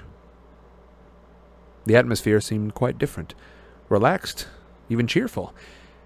The witches and wizards all around the walls were talking to one another, almost as though they were at some sort of sporting event. Harry noticed a witch halfway up the rows of benches opposite. She had short blonde hair, was wearing magenta robes, and was sucking on the end of an acid green quill. It was, unmistakably, a young Rita Skeeter. Harry looked around. Dumbledore was sitting beside him again, wearing different robes. Mr. Crouch looked more tired and somehow fiercer, gaunter. Harry understood. It was a different memory, a different day, a different trial. The door in the corner opened, and Ludo Bagman walked into the room. This was not, however, a Ludo Bagman gone to seed, but a Ludo Bagman who was clearly at the height of his Quidditch playing fitness. His nose wasn't broken now. He was tall and lean and muscular. Bagman looked nervous as he sat down in the chained chair, but it did not bind him as it had bound Karkaroff. And Bagman, perhaps taking heart from this, glanced around at the watching crowd, waved at a couple of them, and managed a small smile.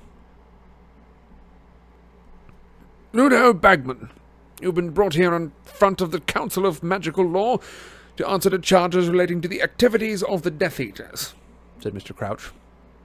We have heard the evidence against you, and you are about to reach our verdict. Mm, And we are about to reach our verdict. Do you have anything to add to your testimony before we pronounce judgment? Harry couldn't believe his ears. Ludo Bagman, a Death Eater? Well, only said Bagman, smiling awkwardly. I. I know I've been a bit of an idiot. One or two of the witches and wizards in the surrounding seats smiled indulgently.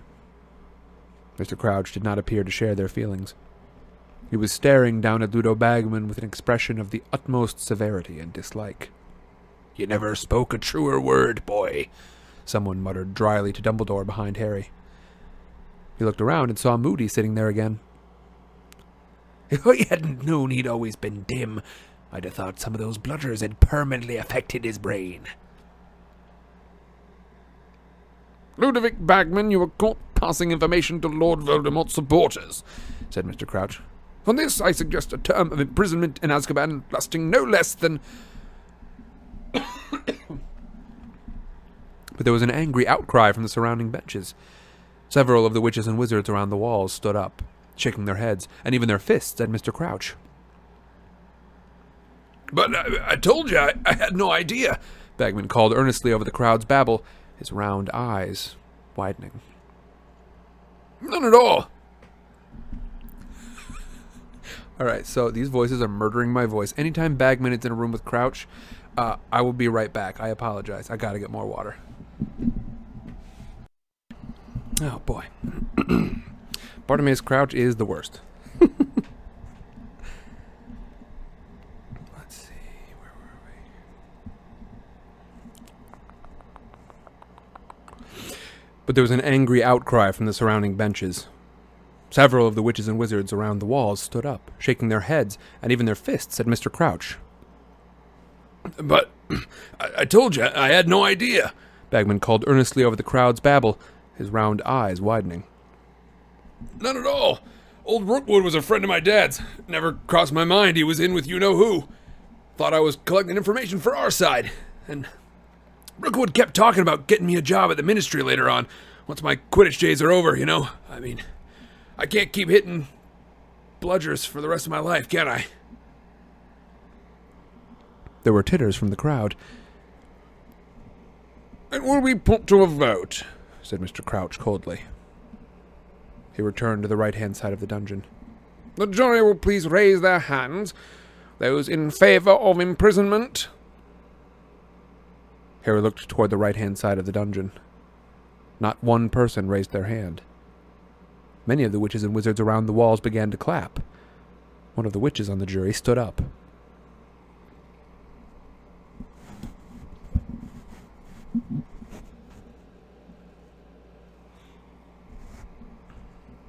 Yes, barked Crouch.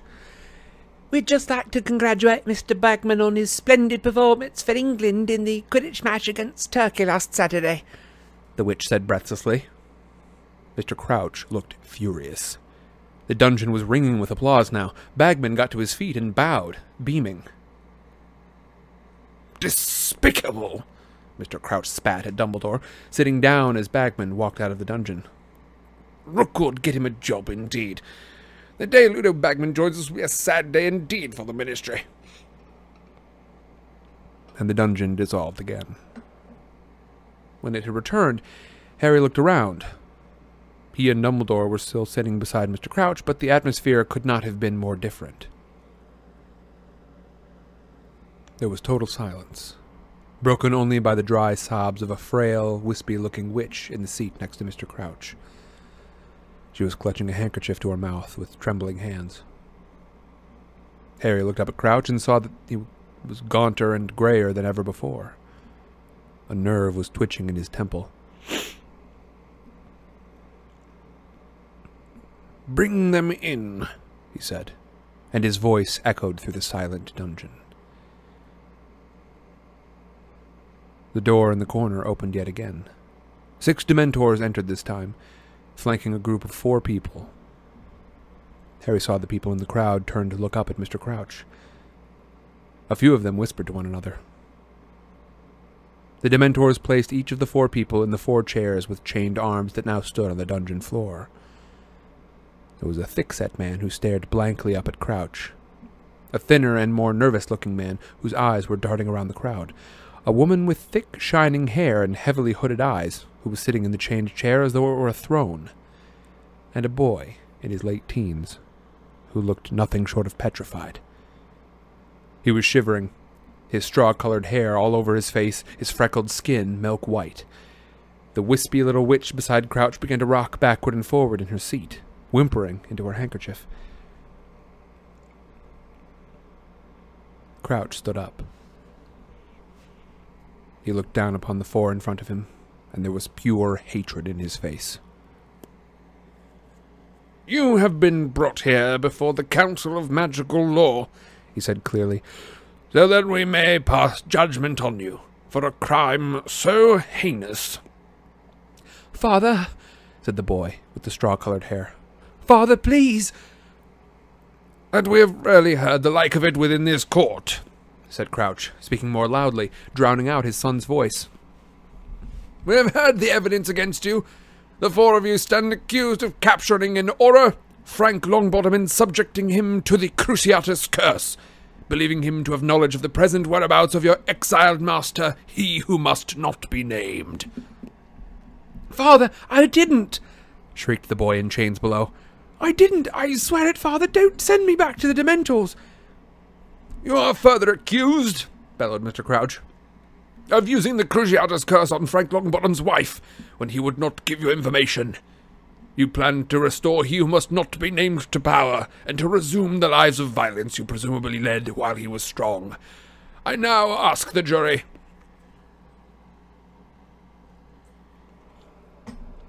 Mother!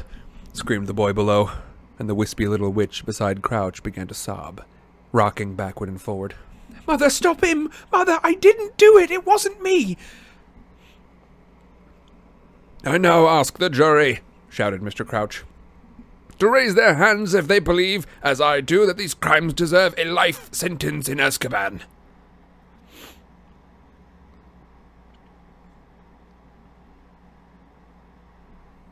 In unison, the witches and wizards along the right hand side of the dungeon raised their hands. The crowd around the walls began to clap as it did for Bagman, their faces full of savage triumph. The boy began to scream. No, Mother! No! I didn't do it! I, I didn't do! I didn't know! Don't send me there! Don't let him! The Dementors were gliding back into the room. The boy's three companions rose from their seats. The woman with the heavily lidded eyes looked up at Crouch and called, The Dark Lord will rise again, Crouch! Throw us into Azkaban. We will wait. He will rise again and will come for us. He will reward us beyond any of his other supporters. We alone were faithful. We alone tried to find him. But the boy was trying to fight off the Dementors, even though Harry could see their cold, draining power starting to affect him. The crowd was jeering, some of them on their feet, as the woman swept out of the dungeon and the boy continued to struggle.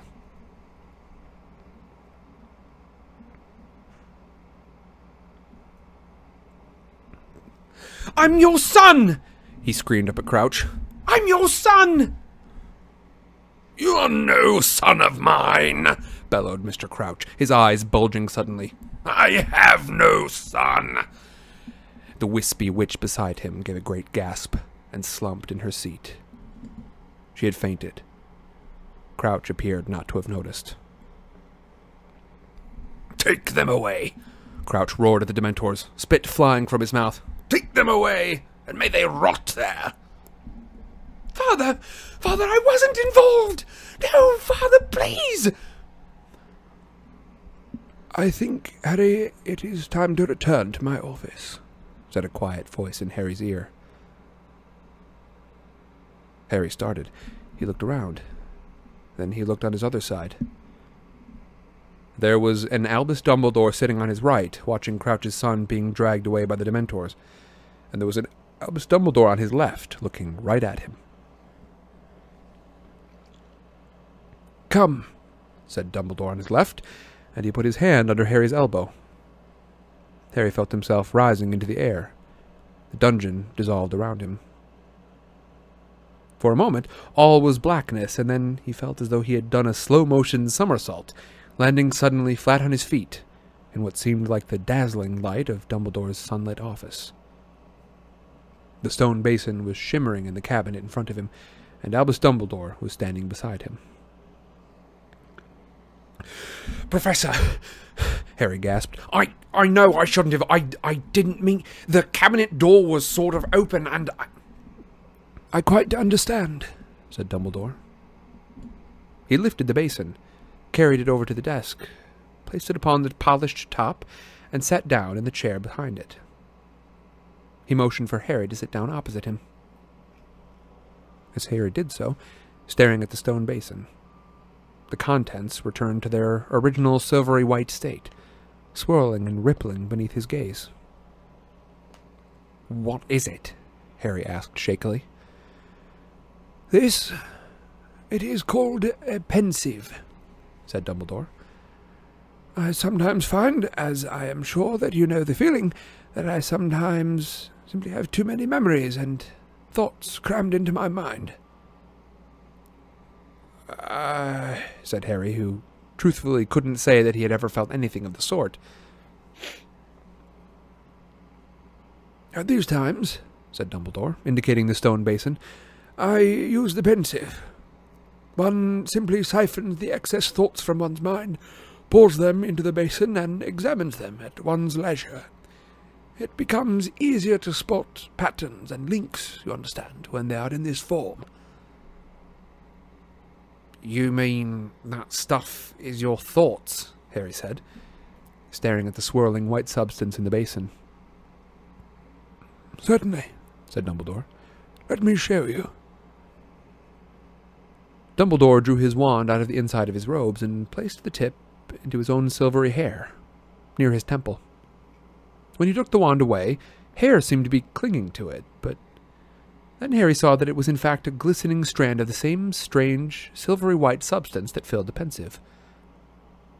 Dumbledore added this fresh thought to the basin, and Harry, astonished, saw his own face swimming around in the suf- swimming around in the sur- surface of the bowl. Dumbledore placed his long hands on either side of the Pensieve and swirled it, rather as a gold prospector would pan for fragments of gold. And Harry saw his own face change smoothly into Snape's, who opened his mouth and spoke to the ceiling, his voice echoing slightly. It's coming back. Karkaroff's 2 stronger and clearer than ever. A connection I could not have made without assistance, Dumbledore sighed. but never mind. He peered over the top of his half moon spectacles at Harry, who was still gaping at Snape's face, which was continuing to swirl around the bowl. I was using the Pensieve when Mr. Fudge arrived for our meeting and put it away rather hastily. Undoubtedly, I did not fasten the cabinet door properly. Naturally, it would have attracted your attention. I'm sorry, Harry mumbled. Dumbledore shook his head. Curiosity is not a sin, he said, but we should exercise caution with our curiosity.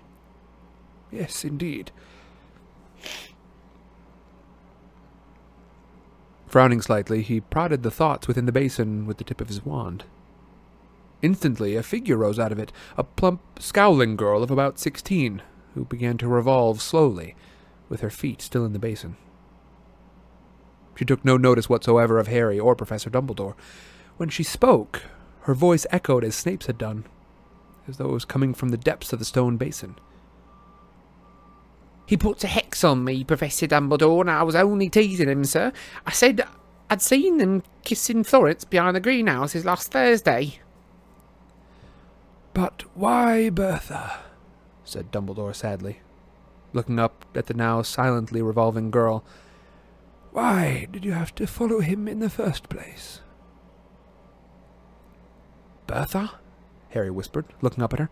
Is that. Was that Bertha Jorkins? Yes, said Dumbledore, prodding the thoughts in the basin again. Bertha sank back into them, and they became silvery and opaque once more. that was Bertha as I remember her at school. The silvery light from the Pensieve illuminated Dumbledore's face, and it struck Harry suddenly how very old he was looking. He knew, of course, that Dumbledore was getting on in years, but somehow he never really thought of Dumbledore as an old man. So, Harry, said Dumbledore quietly, before you got lost in my thoughts, you wanted to tell me something. Yes, said Harry.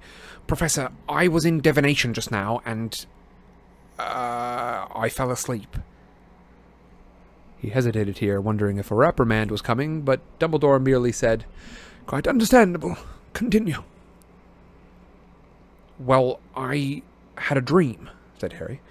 A dream about Lord Voldemort. He was torturing Wormtail. You know who Wormtail? I do know, said Dumbledore promptly. Please continue. Voldemort got a letter from an owl. He said something like Wormtail's blunder had been repaired.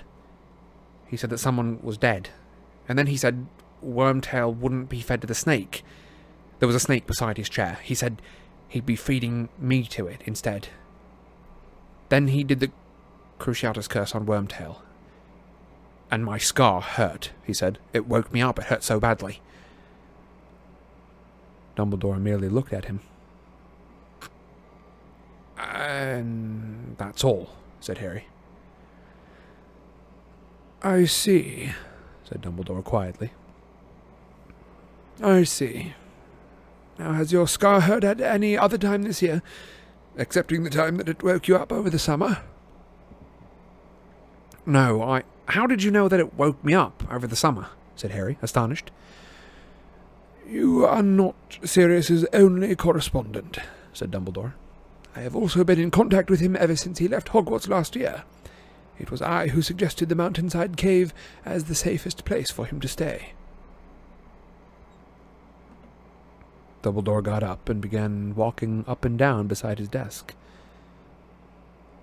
Every now and then he placed his wand tip to his temple, removed another shining thought, and added it to the Pensieve.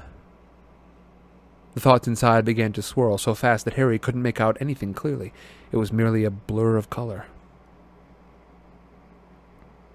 Professor, he said quietly, after a couple of minutes. Professor Dumbledore stopped pacing and looked at Harry. My apologies, he said quietly. He sat back down at his desk. Do you. do you know why my scar is hurting me?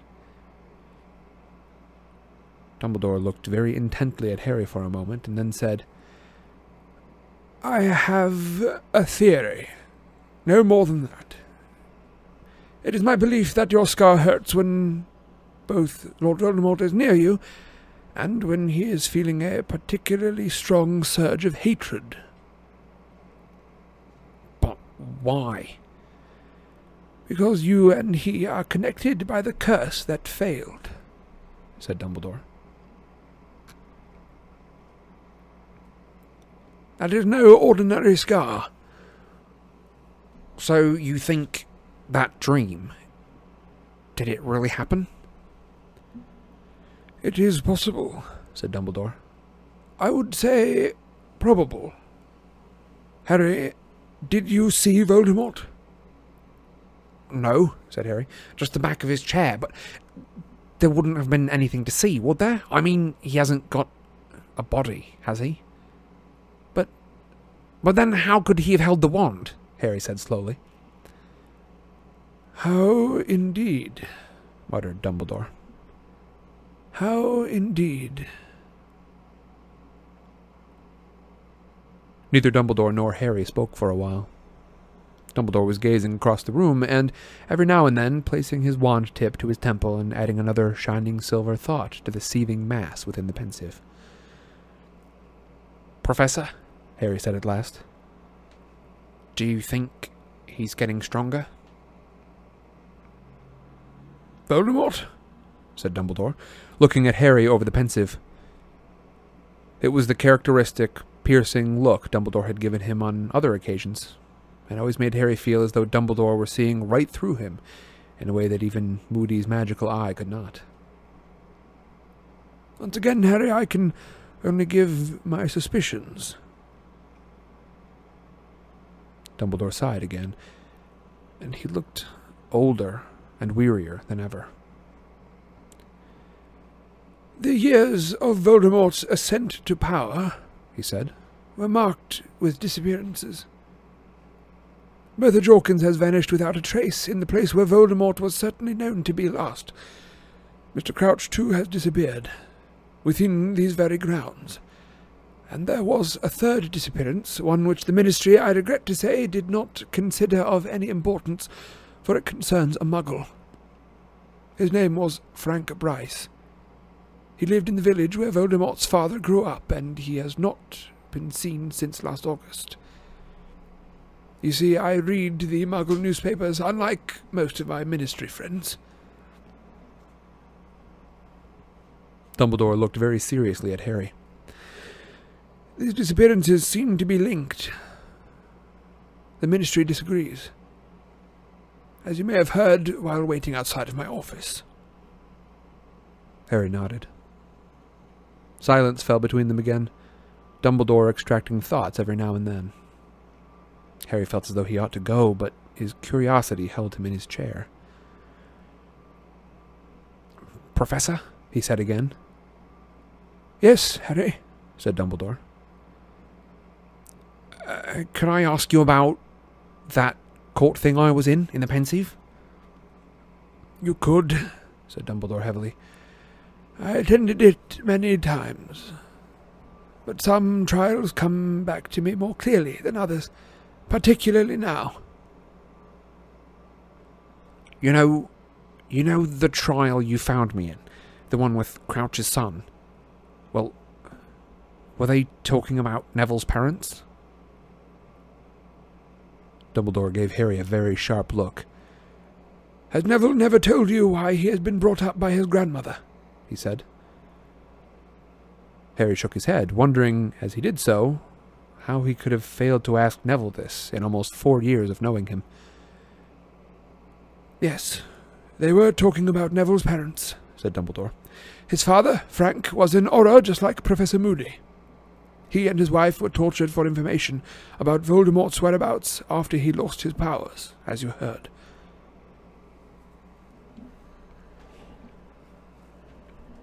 So, they're dead, said Harry quietly.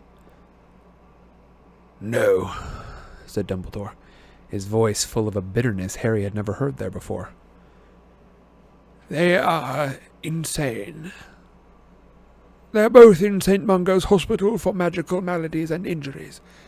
I believe Neville visits them with his grandmother during the holidays. They do not recognize him.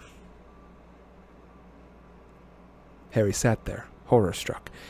He had never known, never in four years bothered to find out. The Longbottoms were very popular, said Dumbledore. The attacks on them came after Voldemort's fall from power, just when everyone thought that they were safe. Those attacks caused a wave of fury such as I have never known. The Ministry was under great pressure to catch those who had done it. Unfortunately, the Longbottoms' evidence was, given their condition, none too reliable. Then Mr. Crouch's son might not have been involved, said Harry slowly. Dumbledore shook his head. As to that, I have no idea. Harry sat in silence once more, watching the contents of the Pensieve swirl. There were two more questions he was burning to ask, but they concerned the guilt of living people. Um, he said, Mr. Bagman has never been accused of any dark activity since, said Dumbledore calmly. Right, said Harry hastily, staring at the contents of the Pensieve again, which were swirling more slowly now that Dumbledore had stopped adding thoughts. And. Uh, but the Pensieve seemed to be asking his question for him.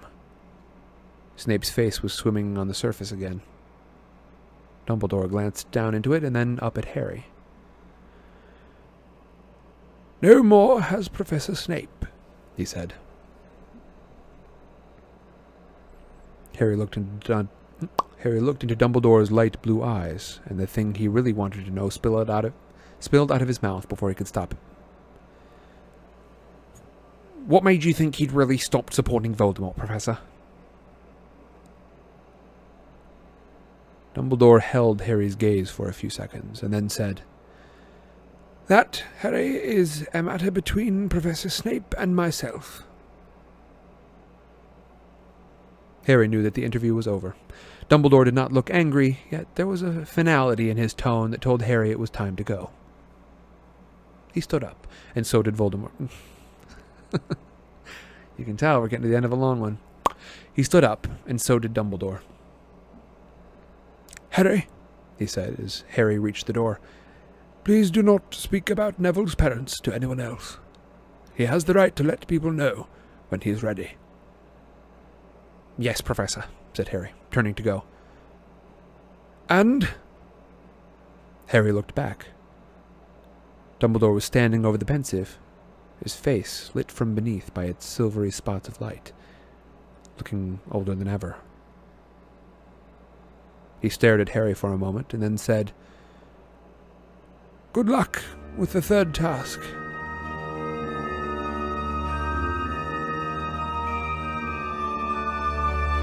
and that is the end of chapter 30 of Harry Potter and the Goblet of Fire.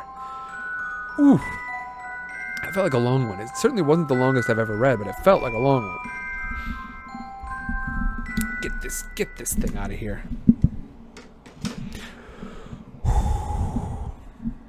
Hey, you guys.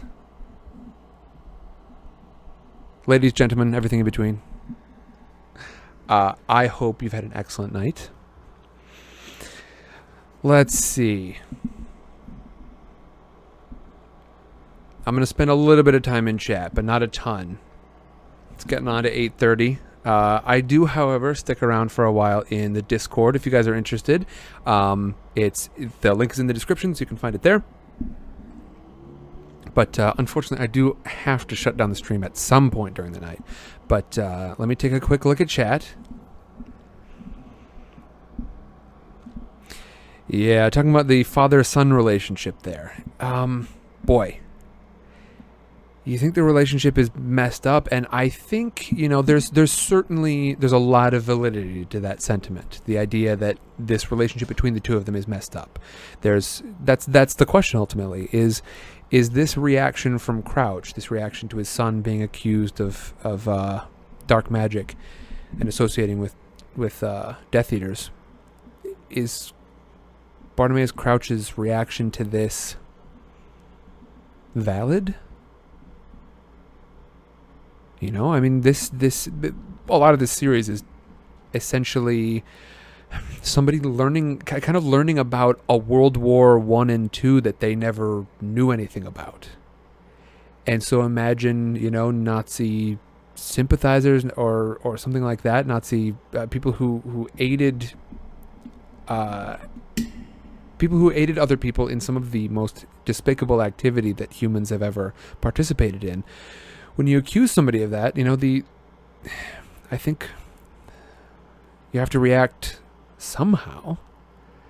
And truly I, I I have no answer as to whether or not this is justified. You know, there's there I we don't get to see kind of the due process of this all, you know, whether or not there was a fair trial involved. It seems like they kind of took it down to a vote, which I mean, it was unanimous, but you know, was that part of the hysteria of the time, or was that the result of you know, was were we seeing the last um, uh, trial period essentially um, in a long series of it, where they really you know dug into the evidence? Seems like you know the evidence at least from the at least the the personal account from the Longbottoms might not have been super reliable. Uh, and again it seems like what we're hearing about mr crouch is that he reacted very very strongly to anyone accused of the dark arts. He hated them. And you can hear he renounces his own son because of it what is this about the praying emoji what's going on here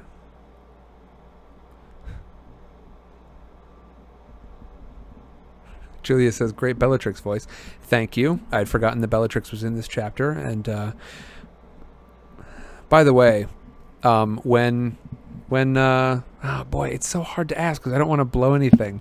I want. I always want to get like uh, impressions that I should do because I mean most of my voices here are bad impressions of somebody. Um,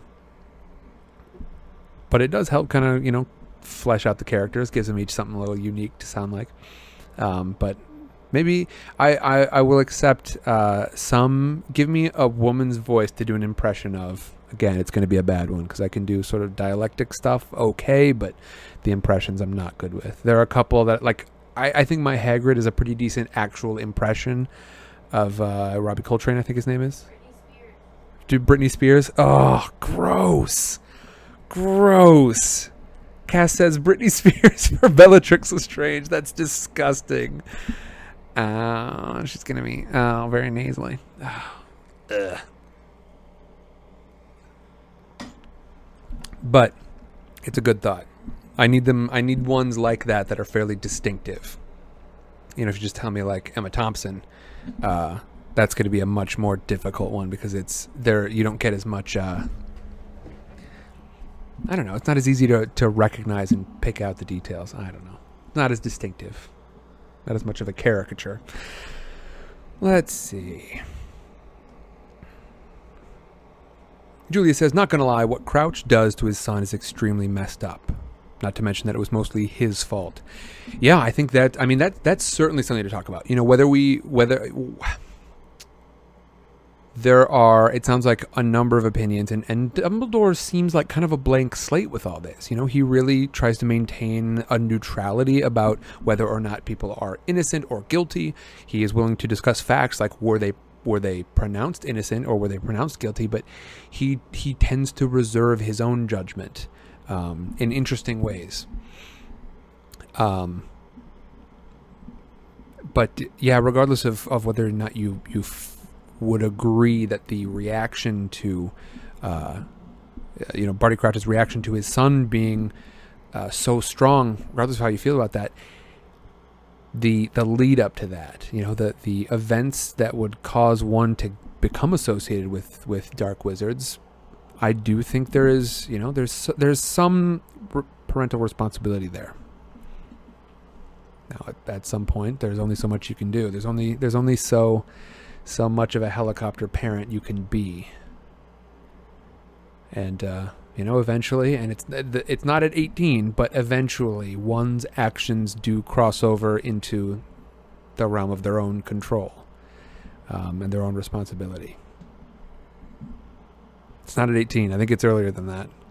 I think it's a different number for everybody, but yeah, I mean, there's there's there's blame to be thrown around, and I think that's maybe the important thing that we're seeing here. With I mean, with all these accusations about Snape, about Crouch, um, about Bartemius Crouch, about his son, um, about Karkaroff, about Ludo Bagman, everyone here, you know, there aren't people coming out of this looking rosy. There's a lot of blame going on. There's a lot of uh, uh, suspicion and fear, and I think that is, I mean, that that is when you see people at their most basic, and I think that's a really important thought to uh, keep in mind for ourselves, because right now I think, uh, you know, we're not we're we're not in this this scenario. We're not we're not dealing with uh, you know these massive world war levels of threat. But as people as people feel afraid um, you see them react strongly. And it's important to remember a why they're doing so but b uh, the appropriate way to, re- way to react to them difficult questions none of this easy all right one last thing, General. I do want to hear about. Uh, shoot, copy that. I something. Pillow Fort. Well, there was something on. Carry on. That's the one. Pillow Fort you talked about. Carry on is the one that you wanted to uh, explain a little bit better. Um. Okay, so Kate says, "Do Michael Jackson." Oh boy that might be.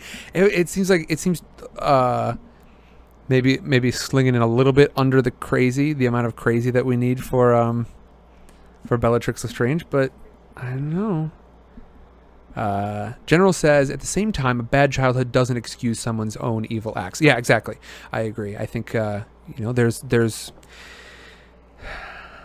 Ashling, well, I think Ashling is a, is saying here what I'm about to say. Ashling says, as a parent, you have a responsibility. Yeah, but at some point, your child is no longer a child and has to face their actions. Yep. Yeah, I think uh, at at some point, the the way that one reacts to their surroundings um, overtakes the importance of the surroundings themselves.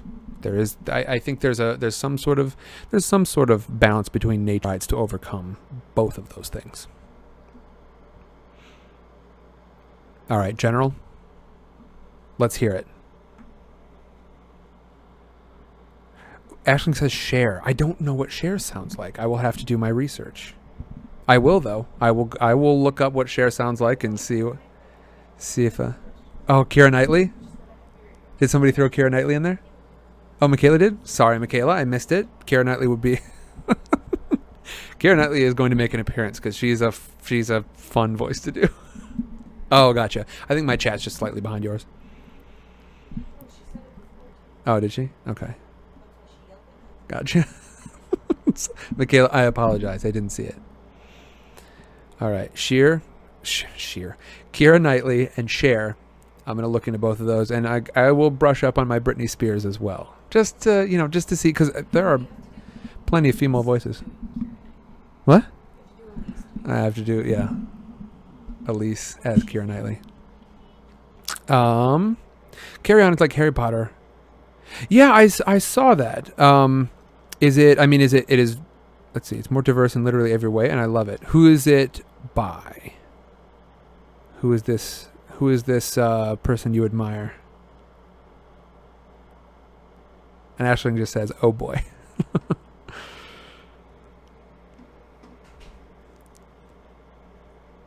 I'm gonna have to sort out something because I can hear like I can hear sounds that my own mouth makes, and it, it is driving me nuts. Just every time, like, no, not when I do that thing. Different, different stuff. Just like every time I I open my mouth, eh, eh, I don't want to hear that noise. Rainbow Rowell or Roll, okay. And a lot of canonical diversity. Okay. Interesting. I will be looking that up as well. Let me go into my notes. I'm gonna have to start an. I have to start a note uh, because my memory is terrible. But uh, I have to write down Cher, Keira Knightley, Britney Spears, and uh, Rainbow Rowell.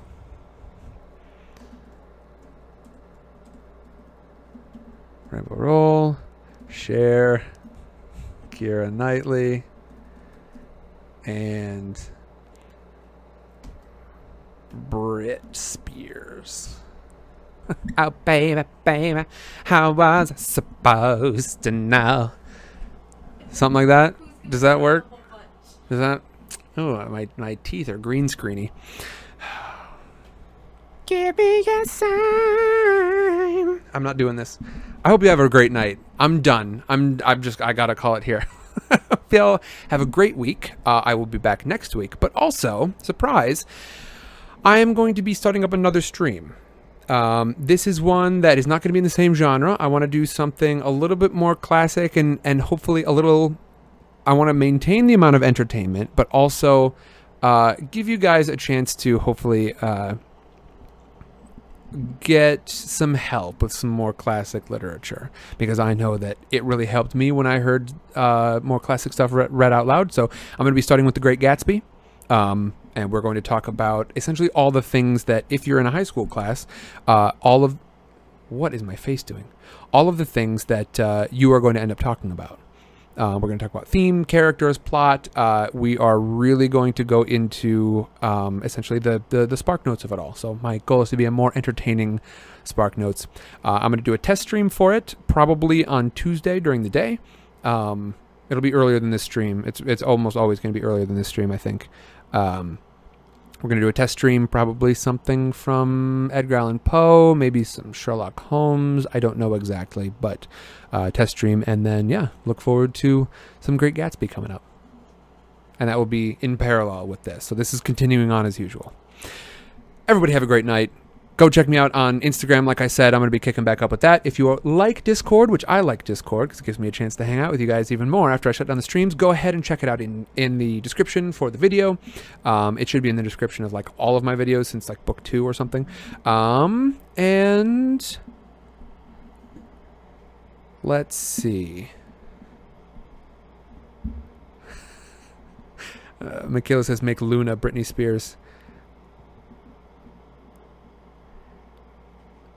New channel, Spark Notes Stories. Yeah. Uh, all right. And uh, with that note from the general, I'm in therapy and I'm doing better. Therapy's awesome. Everyone have a great week. I will see you next week.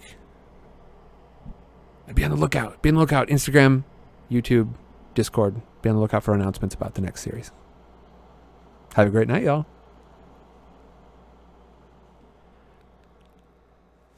Bye bye.